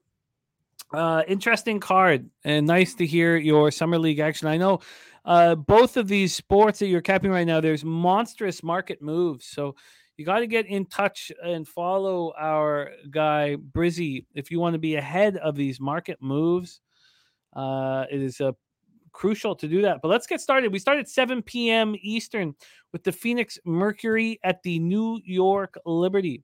Phoenix Mercury three and twelve, one and six on the road. New York Liberty eleven and four, five and two at home. We're at Barclays Center in Brooklyn, New York. Uh, the Mercury got a win at home over Indiana, a big one by twenty-two points. Follow that up with another loss uh, against the Lynx by ten points. Uh, that was on the first of July. So it had a bit of a, a break. That was uh, on Saturday. Saturday action. Uh, for the Liberty, uh, they bounced back off that seventeen-point loss at Las Vegas by beating up on Seattle on Sunday, eighty-one sixty-six. Uh, this opened up with the Liberty as huge favorites. We're going to use Bet Online for openers and closers here. Don't forget of our uh, link on our website. Give you a match up to one thousand dollars, one hundred percent match up to one thousand dollars if you use Pub Sports as your promo code. This opened up with New York at minus fourteen. They're now up to minus fifteen and a half. So opened up. Oh, looks like we uh, lost Brizzy there. Oh, no, there he's back in action. All right. Okay. We good. Uh, we good. People Beautiful. Keep on fucking calling me, man. You're a popular dude, man. You're a popular dude. All right. Uh, minus fourteen now, minus fifteen and a half here. And from a total side of things, move over here. We have this opening up a high and, and climbing. So this opened up at one sixty-three and a half. We're all the way up to one sixty-seven. So a huge move to the over. Take it away for us, Brizzy. Mercury, Liberty. Yeah, I kind of agree with the odds makers. Uh, they opened up this game at minus twelve and a half point favorites for the Liberty, and that number quickly went up to fourteen and a half, now sitting at minus fifteen and a half. And even the total went up a little bit, uh, one sixty-seven and a half currently right now. Different on screen. Um, but understandably so, man. Grinder's been great this year, but the Liberty match up very well against uh, Brittany Griner. Griner and uh, Jonquel Jones are former teammates over there in Russia. So uh, if there's one person in the W N B A that knows how to play Brittany Griner, it's probably going to be Jonquel Jones, despite uh, the height discrepancy. In thirteen regular season games uh, for the in the W N B A, Grinder's only averaging twelve point six points versus uh, Jonquel Jones, only going over twenty points once, and forty-four percent from the field, which is really bad for her. The Mercury are two and eight A T S. Uh, and straight up last ten with both wins over the Indiana Fever. We were on that one last time we were on the show. And furthermore, they're oh and six A T S last six games versus a team with a winning record. And uh, some trends would imply bettors to take the over here in this game.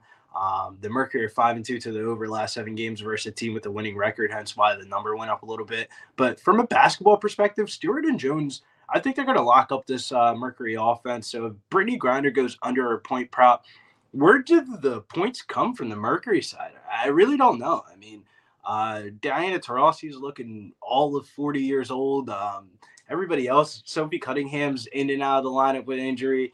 Lexi Brown's missed seven straight games. Uh, that's in the later game.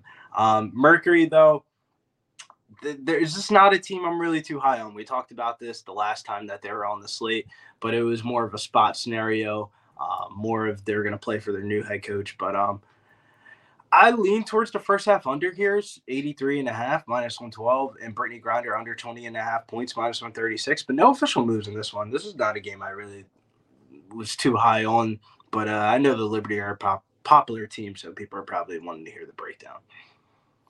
Uh, there's lots of opportunities for action, so no need to force anything. Let's move on to the next spot on the board. eight p.m. Eastern, Indiana Fever, five and eleven, four and six on the road at Minnesota Lynx, seven and nine, two and five at home. We're at Target Center, Minneapolis, Minnesota. Uh, last saw Fever losing their fourth straight game at home versus Chicago, eighty-nine eighty-seven, tight one. That was on Sunday. On Saturday, the Lynx won their third straight game, uh, the one we talked about, Phoenix losing eighty-six seventy-six. Uh, and again, that was their third straight win. They beat Seattle back to back. Let's take a look at the line history here for this one. Uh, we'll start off with the total uh, as it's up here. This is another total that opened very high and has just climbed. This one opened up at one. All these totals are climbing. Uh, one sixty-three and a half, now up to one sixty-five and a half. And sidewise for this one, Indiana, Minnesota. This opened up with the Lynx as one-point favorites, uh, and they're now two-point favorites. So not a ton of movement here, but a one-point move toward the Minnesota Lynx. Take it away for us, Fever, Lynx, Target Center. Yeah, I expect a high-scoring affair between these two ball clubs. Both these teams are allowing the most made and attempted three-pointers in the last five games. The Fever are six and one and two A T S last nine road games, but the recent form is bad, man. Uh, not a team I've really been too high on this year. Uh, I know a lot of bettors have made money on the Fever start off the year, but not of recent. They've lost six out of their last ten games. The Lynx are three and oh since their uh, first-round draft pick, Diamond Miller, uh, returned back to the lineup. In their first meeting, they blew a four-point lead going into the fourth quarter and lost by two points. Uh, the Fever's numbers are highly subjective A T S-wise due to how big the numbers were in the beginning of the season. I mean, The, you're asking the Fever to win the game here at plus one and a half. It's different than back then at plus five and a half and plus six where they were in the beginning of the season. Now they're asking to them to win ball games, which a team that I really don't really want to put my money on to really win ball games. I mean, I'd rather back a team that's on a three-game win streak, better form right now. They got their draft pick back. Uh, the Fever are one of the worst first scoring teams in the W N B A. They've only averaged twenty-two points in their last five quarters, uh, while the Lynx are a fast starter. So uh, give me the Minnesota Lynx here, first quarter money line here at minus one twenty. Let's get that for you. Lynx first quarter money line. You got minus one twenty. I'm going to line shop, see if I can beat that for you. But we have our guy, Brizzy, locked in. First spot on the board for him to get cake. Lynx first quarter money line. Roll on to late games, ten p.m. Eastern. Dallas Wings eight and eight, two and six on the road at Las Vegas Aces, fifteen and one, nine and zero at Michelob Ultra Arena in Las Vegas, Nevada. Let's pull up the line history for this one. We have the Aces, as always, big favorites. They opened up at minus fourteen and a half. They're now sitting at minus fourteen. So a slight, slight move to the Wings. Take a look at the total here for this one. We have it opening up at, I think, one seventy-five. Let me verify. No, uh, opening up. Oh, yeah, one seventy-five. This got up to one seventy-seven last night, but it's dropped back to one seventy-five and a half. So a half point move to the over and a half point move towards Dallas as big dogs at Michelob Ultra Arena. Take it away for us, Brizzy. Wings, Aces. Yeah, I mean, a common theme on the show is uh, no bet, but it's the Aces or pass for me. The Wings are one seven and one A T S in our last nine games following an A T S win. Total-wise, I kind of lean towards the over. I mean, the Aces are just putting up points on the board. I mean, ninety-plus points in nine out of their last ten games, which is really high for the W N B A. Uh, the over in their games have been four and one in their last five games. The scary part of the bet, though, is expecting the Wings to do their part. I mean, the under is four and one in the last uh, five games for the Wings, and they're seven three and one in games versus winning teams towards the under this year. So uh, probably would isolate it with the Las Vegas team total over, but – Um, I'm just going to leave that one as a lean in uh, pass game for me.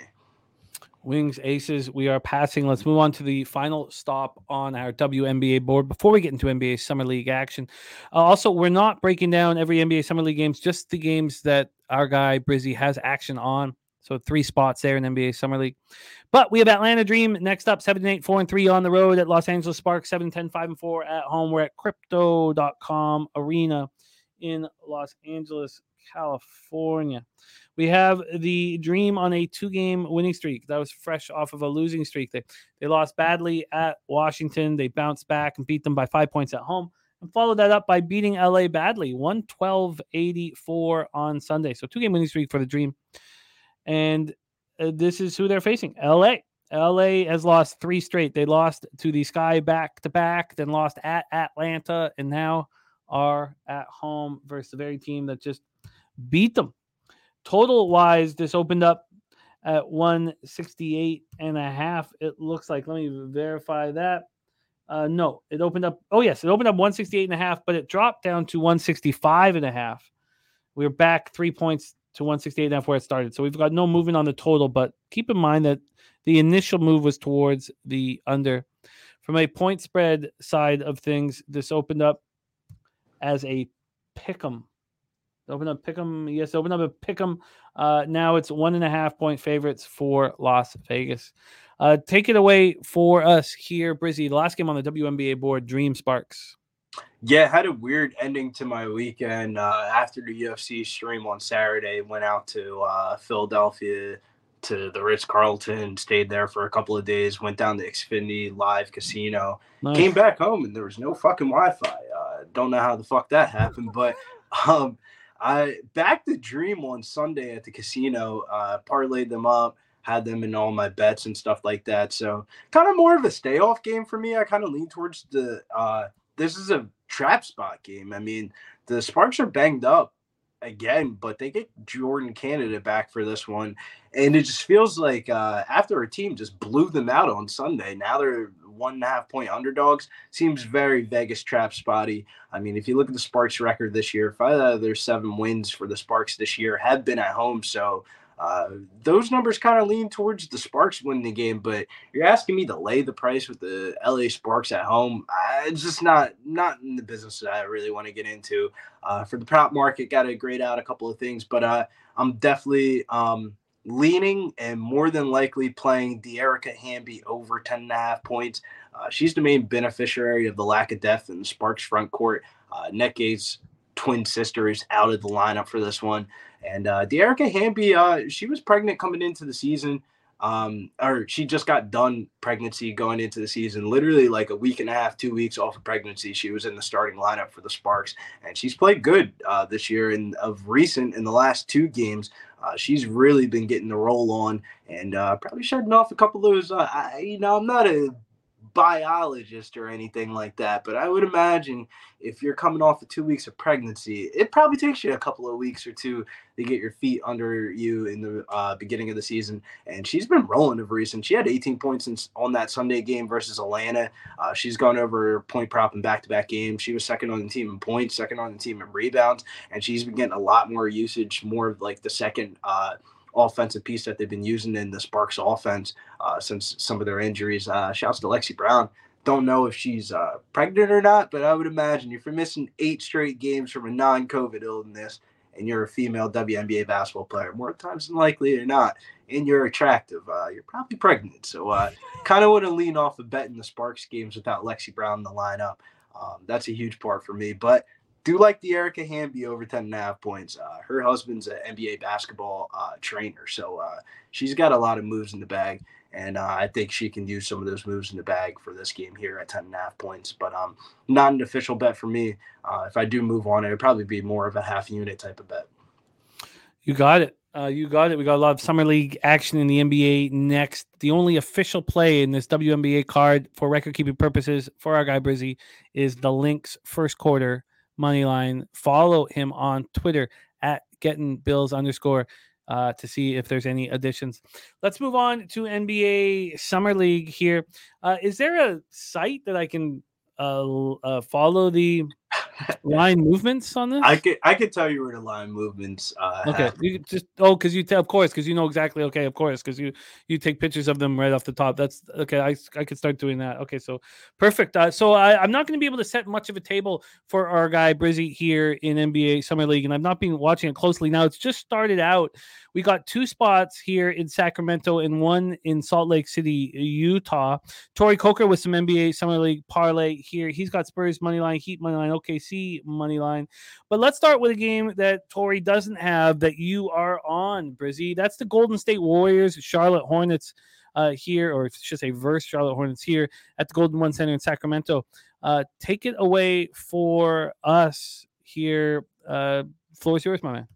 Yeah, we'll be quick with these uh, N B A Summer League games. There's two ways to really look at this game, in my opinion. I mean, Charlotte could be looking ahead to Friday's primetime uh, rematch versus uh, the Spurs. Um, that game's going to be on E S P N. Uh, Wemby's going to be playing in that one. But um, how I'm looking at this game is they need to find chemistry first before playing the Spurs on Friday. I mean, they got it. Completely embarrassing that first game versus the Spurs without Wemby in the lineup. They got absolutely smoked off the floor, uh, the Charlotte Hornets. I mean, I expect them to shoot a lot better from thirty-nine point four percent from the field goal range. Um, after our circus season in the media at, at Alabama for uh, Brandon Miller, I'm not shocked to see him start off slow in the N B A Summer League. He didn't have that good of a first half, but still finished the game with eighteen points. But I expect the number two overall pick to put the team on his to put the team on his back here, same exact way that he did during the N C double A tournament. I mean, I, if there's a person that deals with pressure, it's definitely Brandon Miller. Um, I got Charlotte win this game outright, and I lean towards the game going over the total. Um, some of the things that worry me on the Warriors side is uh, Quinones, their uh, point guard from Memphis. Uh, he shot five for eight from the three-point land on day one. I don't think that happens again. So I think Charlotte shoots better. I think the Warriors regress a little bit, but uh, this game could go over the total. I mean, these Summer League totals are way too low right now. Um, it's a common theme that you'll see throughout the California Classic and the uh, Salt Lake City Classic is uh, since those are like the first sets of the games of the year, the bookies are trying to find what the right totals are on these teams prior to them going into the big Vegas tournament uh, at the end of the week, which will get a lot more betting attention and uh, T V views. What did you want to make official here for us? Tracking um, Premier League action. I have the Charlotte Hornets in a three-leg parlay. Okay, cool. So I'll start a parlay uh, and money line. Yeah, money line, the parlay. Okay. All right. That is a Warriors Hornets. I did copy and paste the Torrey Coker Summer League parlay as well, so we'll discuss that. Let's move on to the second game for Brizzy here. That is Memphis Grizzlies, Oklahoma City Thunder at the Delta Center in Salt Lake City, Utah. Uh, take it away. Your thoughts on this one? Yeah, this uh, game opened up at minus five for the Oklahoma City Thunder, went up to five and a half immediately, um, and then the total opened up at one seventy-five and a half, and that total got completely slammed within the first two hours of opening, and I still lean towards the over in this game. Um, I don't, I don't mind people backing the Thunder here in this spot. The Thunder's last game, they went way over. They scored fifty-nine points in the first half, but finished the game at ninety-three. Uh, I think there's a lot of wiggle room with that uh, number if this game stays competitive. Memphis scored ninety-four points in game one, despite starting off slow. I mean, they struggled guarding Sixers G League M V P uh, Jaden Springer and uh, Luis King. Uh, Chet and Kenny Lofton are going to be the two studs in this game. Uh, they're former Team U S A teammates on the under twenty-one team. So uh, Chet's always got more of the publicity, while Kenny has more of went through Louisiana Tech after that crazy run of the World uh, Cup from a couple of years ago, and then has been a two-way player in the N B A. So I expect him to come out here and give Chet a run for his money. I expect them to go back and forth all night long. I mean, the Thunder starting five are – fucking players that are in their actual rotation. Shit, Jalen Williams is probably the third best player on the actual team last year. I mean, looking at that Thunder Summer League team, that is not an average Summer League team. Holy fuck, that team is stacked. Like, they have uh, Butler from Baylor coming off the bench, backing up Trey Mann. Trey Mann had twenty-plus points in game one. They didn't even talk about him in the media. He probably had a SportsCenter top five ten uh, dunk in that first game. I just expect a lot of points in this one. The Grizzlies, on the other hand, I mean, they have uh, Timmy Allen from Texas. David Roddy was a key piece in their uh, rotation for the actual regular season. He looked great in the Summer League, um, way more aggressive in the Summer League than what he did in the regular season. Shot uh, three for six from the three-point lane in game one. Um, he had He was the stud player for that team. I mean, the Thunder have a lot more length on the rest of the teams in the Summer League. So if you're taking note towards the Thunder spread, they're probably so big because uh, they're just so much longer than the rest of the Summer League teams. But I think the Grizzlies have enough strength to match up with the length. Uh, one of those situations where uh, Chet's out here blocking shots halfway across the court and shit like that. That's not going to happen against Timmy Allen and Kenny Lofton and David Roddy. I expect this one to be uh, probably the second highest total. Uh, it has the highest total on the board, but I expect this to finish as the second highest total on tonight's uh, Summer League card. Is this part of your parlay? Yeah, this is a part of my parlay, but this is also a straight bet. Okay, so uh, hit me with uh, – so so the Thunder are part of your – parlay? Yeah, no, uh, the over in this game is a part of the parlay, uh, and that is also the straight bet. And what is the number at? Um, one. I got one seventy-six and a half, but um, I believe it's one seventy-seven and a half currently right now. Well, that's all good. Uh, over one seventy-six and a half is part. Oh, sorry, is part of. Um, so that's Memphis. Okay, see, and it's also a straight bet over one seventy-six and a half here uh, for uh, Brizzy. Let me get this here. And okay, beautiful. All right, we are rolling Summer League action from our Billy uh, Brisbane. Get Brizzy here. Uh, okay, let's move on to the final spot on the board for you, Brizzy. We head back to Sacramento, Miami Heat at Sacramento Kings to close out your card. Take it away. This is going to be the best game to watch on the card today. The fact that this total opened up at one seventy-five and a half, that number got completely steamed right off the grip. Within the first twenty minutes of this total opening out, it went up to seventy-nine and a half all the way up to uh, one eighty in some places, and then came back down to one seventy-seven and a half. And that is about the right number. I would still lean towards the over in this one. I have this graded as the highest pace of play on the whole entire slate. I mean, the Heat are showcasing players for potential trades and roster spots. If you look at a lot of these uh, potential trades for Damian Lillard, it's a lot of Heat players that are involved, but uh, all their bench rotational players are all gone. So it's more of these future players like Jacquez Junior and Jovic, who were electric in game one. Jovic looked like the second coming of Nikolaj, man. I mean, they touched about him a couple of times throughout the regular season, didn't really get a lot of minutes throughout the regular season, but man, Jovic in the summer league was electric. Uh, Jacquez Junior from U C L A, he looked so much more mature than the rest of the players on the court. He was dunking all over the court, shooting threes.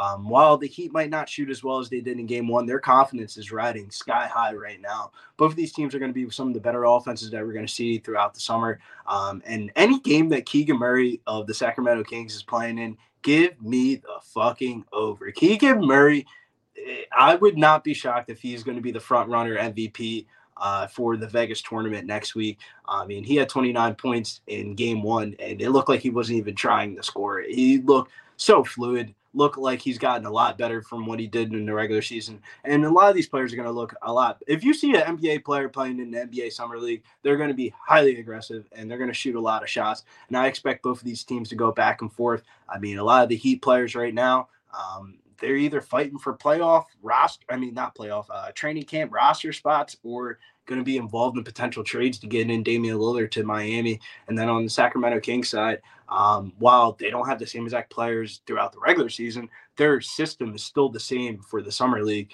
Uh, run and gun, uh, the Kings were the highest off, uh, highest scoring team in the N B A, and I expect their Summer League team to follow suit. And uh, I expect this game to soar way over the total. Every game on day one for Summer League went uh, over the total by ten plus points or more. Um, I think that these totals are all way too low. These are fucking W N B A totals. You're telling me that the Miami Heat and the Sacramento Kings had the same exact fucking total as the Dallas Wings and Las Vegas Aces? That's absurd to me. Um, these these Summer League totals are just way too low. Uh, shouts to my girlfriend. My girlfriend, uh, I was talking to her about this rant uh, for day one, and she literally parlayed all the overs on the Summer League and put in a fifteen dollar parlay hit for one hundred fifteen bucks. So like, these totals are just way too low. They're all soaring over. Um, I would get in now, because once this Vegas tournament starts at the end of this week and beginning of next week, totals are gone. I feel you. Um, I love it. I love that your uh, girlfriend trusted you. Yeah, that's, that's nice. That's nice. Nice. My, Man, my she wife... par- fucking parlayed Sharpie's uh, K props yesterday. Uh, oh, Sharpie fuck. sent me his uh, card yesterday for the fourth of July, and she parlayed all of his K props, clean sweep. So if you're not watching the Balkan Dead, man, I don't know what more you have to see. I've never seen somebody cash more on K props than that. Oh, I love it. I uh, love it. So what? Oh, and I have a question for you on the Grizzlies Thunder game. But what is the spot here? You're on the over for this one. Over, yeah, over. What's the number? Um, over one a one seventy seven and a half. Over one seventy seven and a half. Well, I have a one seventy seven right here on my book. So um, over one seventy seven here, and that's all. Oh, that's not a single bet though. That's just a parlay. Straight bet. That would be my best bet of the whole entire. Out of the two cards for W N B A, N B A Summer League, the last game of the night, Miami Heat, Sacramento Kings, best bet of the card. And uh, that will be the third leg of the parlay. I believe the parlay was six twenty-seven off the top of my head. Hornets, uh, money line, the over in the – actually, no, it was the Spurs money line. I have two different parlays, one with the Hornets, one with the Spurs. And one was six twenty-seven, the other one was uh, six eighty-seven. And which one was it? They both have both of the totals. And then one has the Hornets money line, and the other one has the Spurs money line. Uh, Spurs-Lakers game. Uh, the Spurs game opened up minus four, went up to five and a half. Julian Champagne was the leading scorer on day one. I mean, for a team that didn't have their number one overall pick out there, Julian Champagne and Dominic Barlow combined for fifty-four points, shooting fifty-seven point six percent. for the field. Uh, the Lakers were one of the worst defensive teams on day one. They allowed the Heat to shoot fifty-two percent from the field and give up fifteen three-pointers along with them shooting forty-five point five percent from three-point land. So I think the Lakers are the worst team out of the six in the California Classic. Which the Hornets, uh, Memphis O K C over, and the Miami Sacramento over, that is the official parlay for us? Yeah, uh, you can put both of them on there. Uh, the Hornets, the two overs, and then another parlay was Spurs and the two overs. And which one's six twenty-seven, which one's six eighty-seven? six twenty-seven was the Hornets one, six eighty-seven was the uh, Spurs one. Spurs, uh, money line, and okay. And then a question. So I think the question sort of, I mean, you've helped with the answer, just saying that the Heat Sacramento is the best, your favorite total on the board. But they're asking about this Grizzlies Thunder total because it's at one eighty and a half now. Uh, is that too high to move on? I, honestly, I, I it's not too high. Like, I really think that this total is just too low. I, I think the final score of this game is going to be probably like ninety-nine to ninety-four or somewhere around that range, and I believe that will go over the total. Um, I, I can either see one of these two teams even breaking one hundred points. I mean, Oklahoma City Thunder are a team that's been accustomed to playing in the Salt Lake City uh, Classic. They went three and oh last year, soared over the total in all three games. And the Grizzlies team this year, um, I expect them to put up some points. Uh, they started off really fucking slow against the Philadelphia seventy-sixers and still pulled away with the W in that game. Uh, it was a late competitive game, but they finished with ninety-three points, and they damn near probably had like twenty or thirty points in like the first half. It was like really bad. Uh, they started off really slow. I don't think they will uh, start off that slow, and all these teams had a day of practice on the fourth of July. I love it. I love it, Brizzy. I love just hearing you talk about basketball. I can't wait for the big season ahead here at Pub Sports Radio, and uh, we'll be tracking uh, your summer league action, your W N B A action, and, and all that. Um, I love it. Daryl Turner says, "Yo, Billy Brizzy ain't lying." Says uh, O K C Thunder got an N B A summer league dream team. Yo, I facts though. That bro. That is the best. That's the best summer league team I've ever seen. Like Jalen Williams, like, do you not remember we're on the show talking about Jalen Williams over on his like P R A and like the three point props? They play him in the summer league game. It just he just looks like he's ten times better than all the rest of the players on the floor. He's probably going to be the third leading scorer on the actual team. Damn near probably second leading scorer on the actual team for the upcoming season with Chet back. So I mean that Thunder team's stacked. Uh, I love it, Brizzy. Uh, thank you for running with us. Uh, tell us a little bit about the big podcast for tomorrow.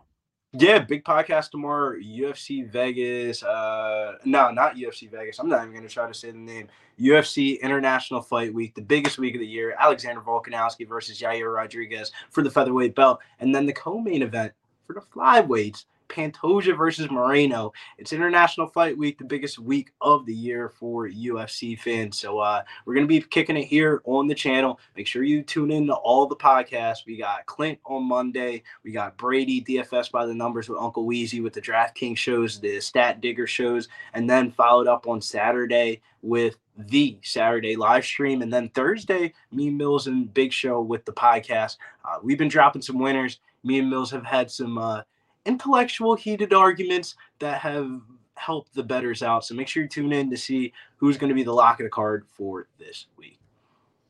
I uh, I love it. Uh, to answer your question, uh, D C, the first half team total for the Liberty at Pinnacle right now is at forty-six and a half. Juice to the under. It's plus money to the over. I would lean towards the first half under. I don't think the Mercury are going to score a lot of points. Oh, this is the Liberty team total. Yeah, no, I, I, I just think oh. like that game. If Brittany Griner is going over is going under twenty and a half points, and the Mercury don't have her scoring, then where the fuck are the points coming from? I think the Liberty are going to be real chill, real chill vibes in Brooklyn tonight, day after Fourth of July. Um, I, I can expect them to just cruise and beat the shit out of the Mercury. And big shout out to our guy, King Al. Uh, his friend's son is playing for the Spurs Summer League team, number forty-six, Devontae McCoy. So keep an eye out for uh, Devontae McCoy. And shout out to our guy, King Al, in the house. Uh, I love it. Great, great stuff, uh, Brizzy. I, I put your two parlays in the chat. You also have those totals individually.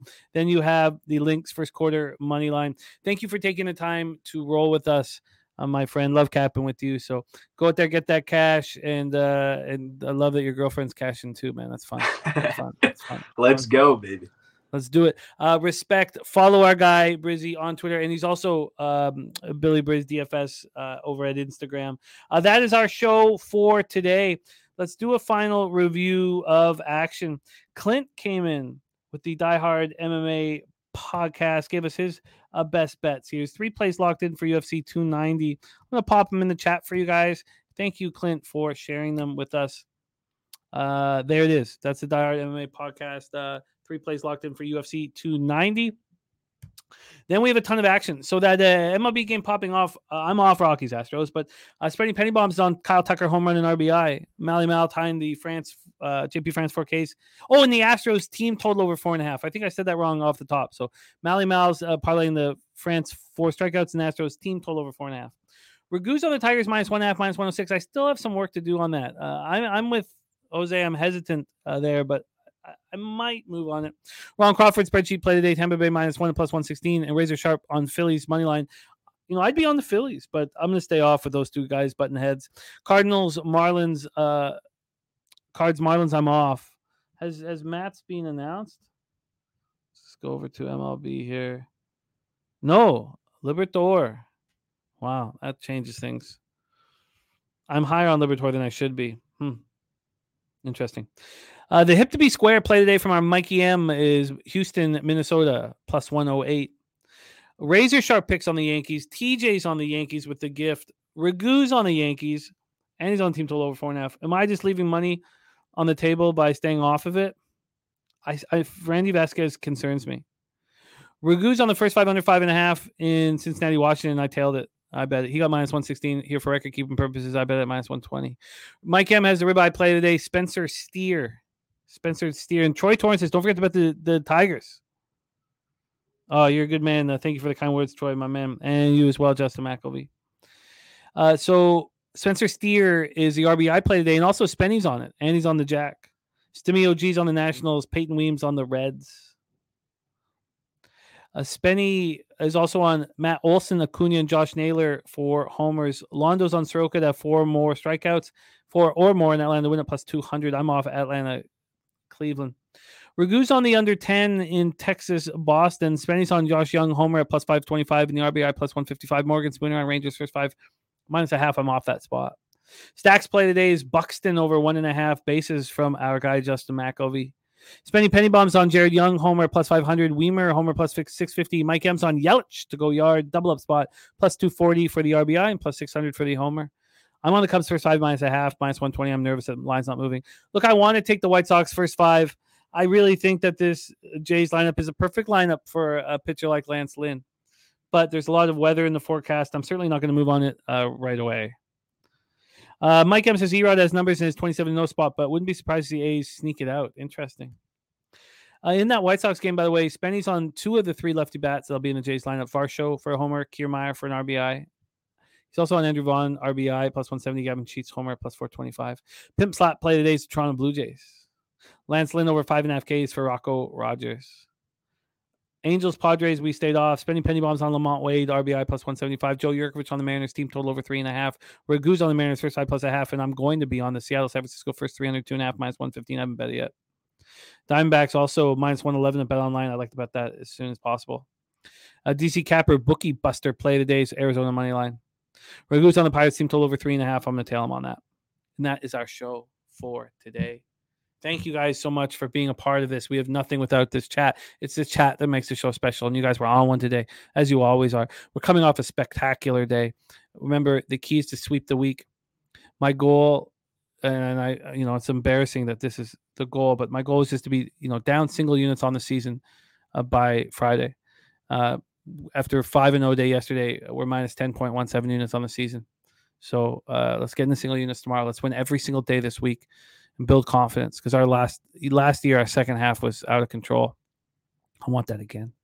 Joey Marinaccio is on the Diamondbacks as well. Uh, Mister Heat saying, yeah, there'll be some storms out here in Chicago. This is fun. Uh, this is fun. I'm very thankful to have the opportunity to cap with you guys each day. Uh, tomorrow, big day. Jose Buquet and I will be capping M L B. Only one W N B A game, but uh, I love having Brizzy come on dropping basketball, so I'll talk to Brizzy about everything. Let's go out there and get them. Cash, man. Let's go out there and get that cash. Thank you guys for your support. Alfred forty-four, B J, Tori Coker, D C Capper, the Dapper Capper, Joey Marinaccio, A O D, Mister Heat, Troy Torrance, Mike M, Justin McElvey.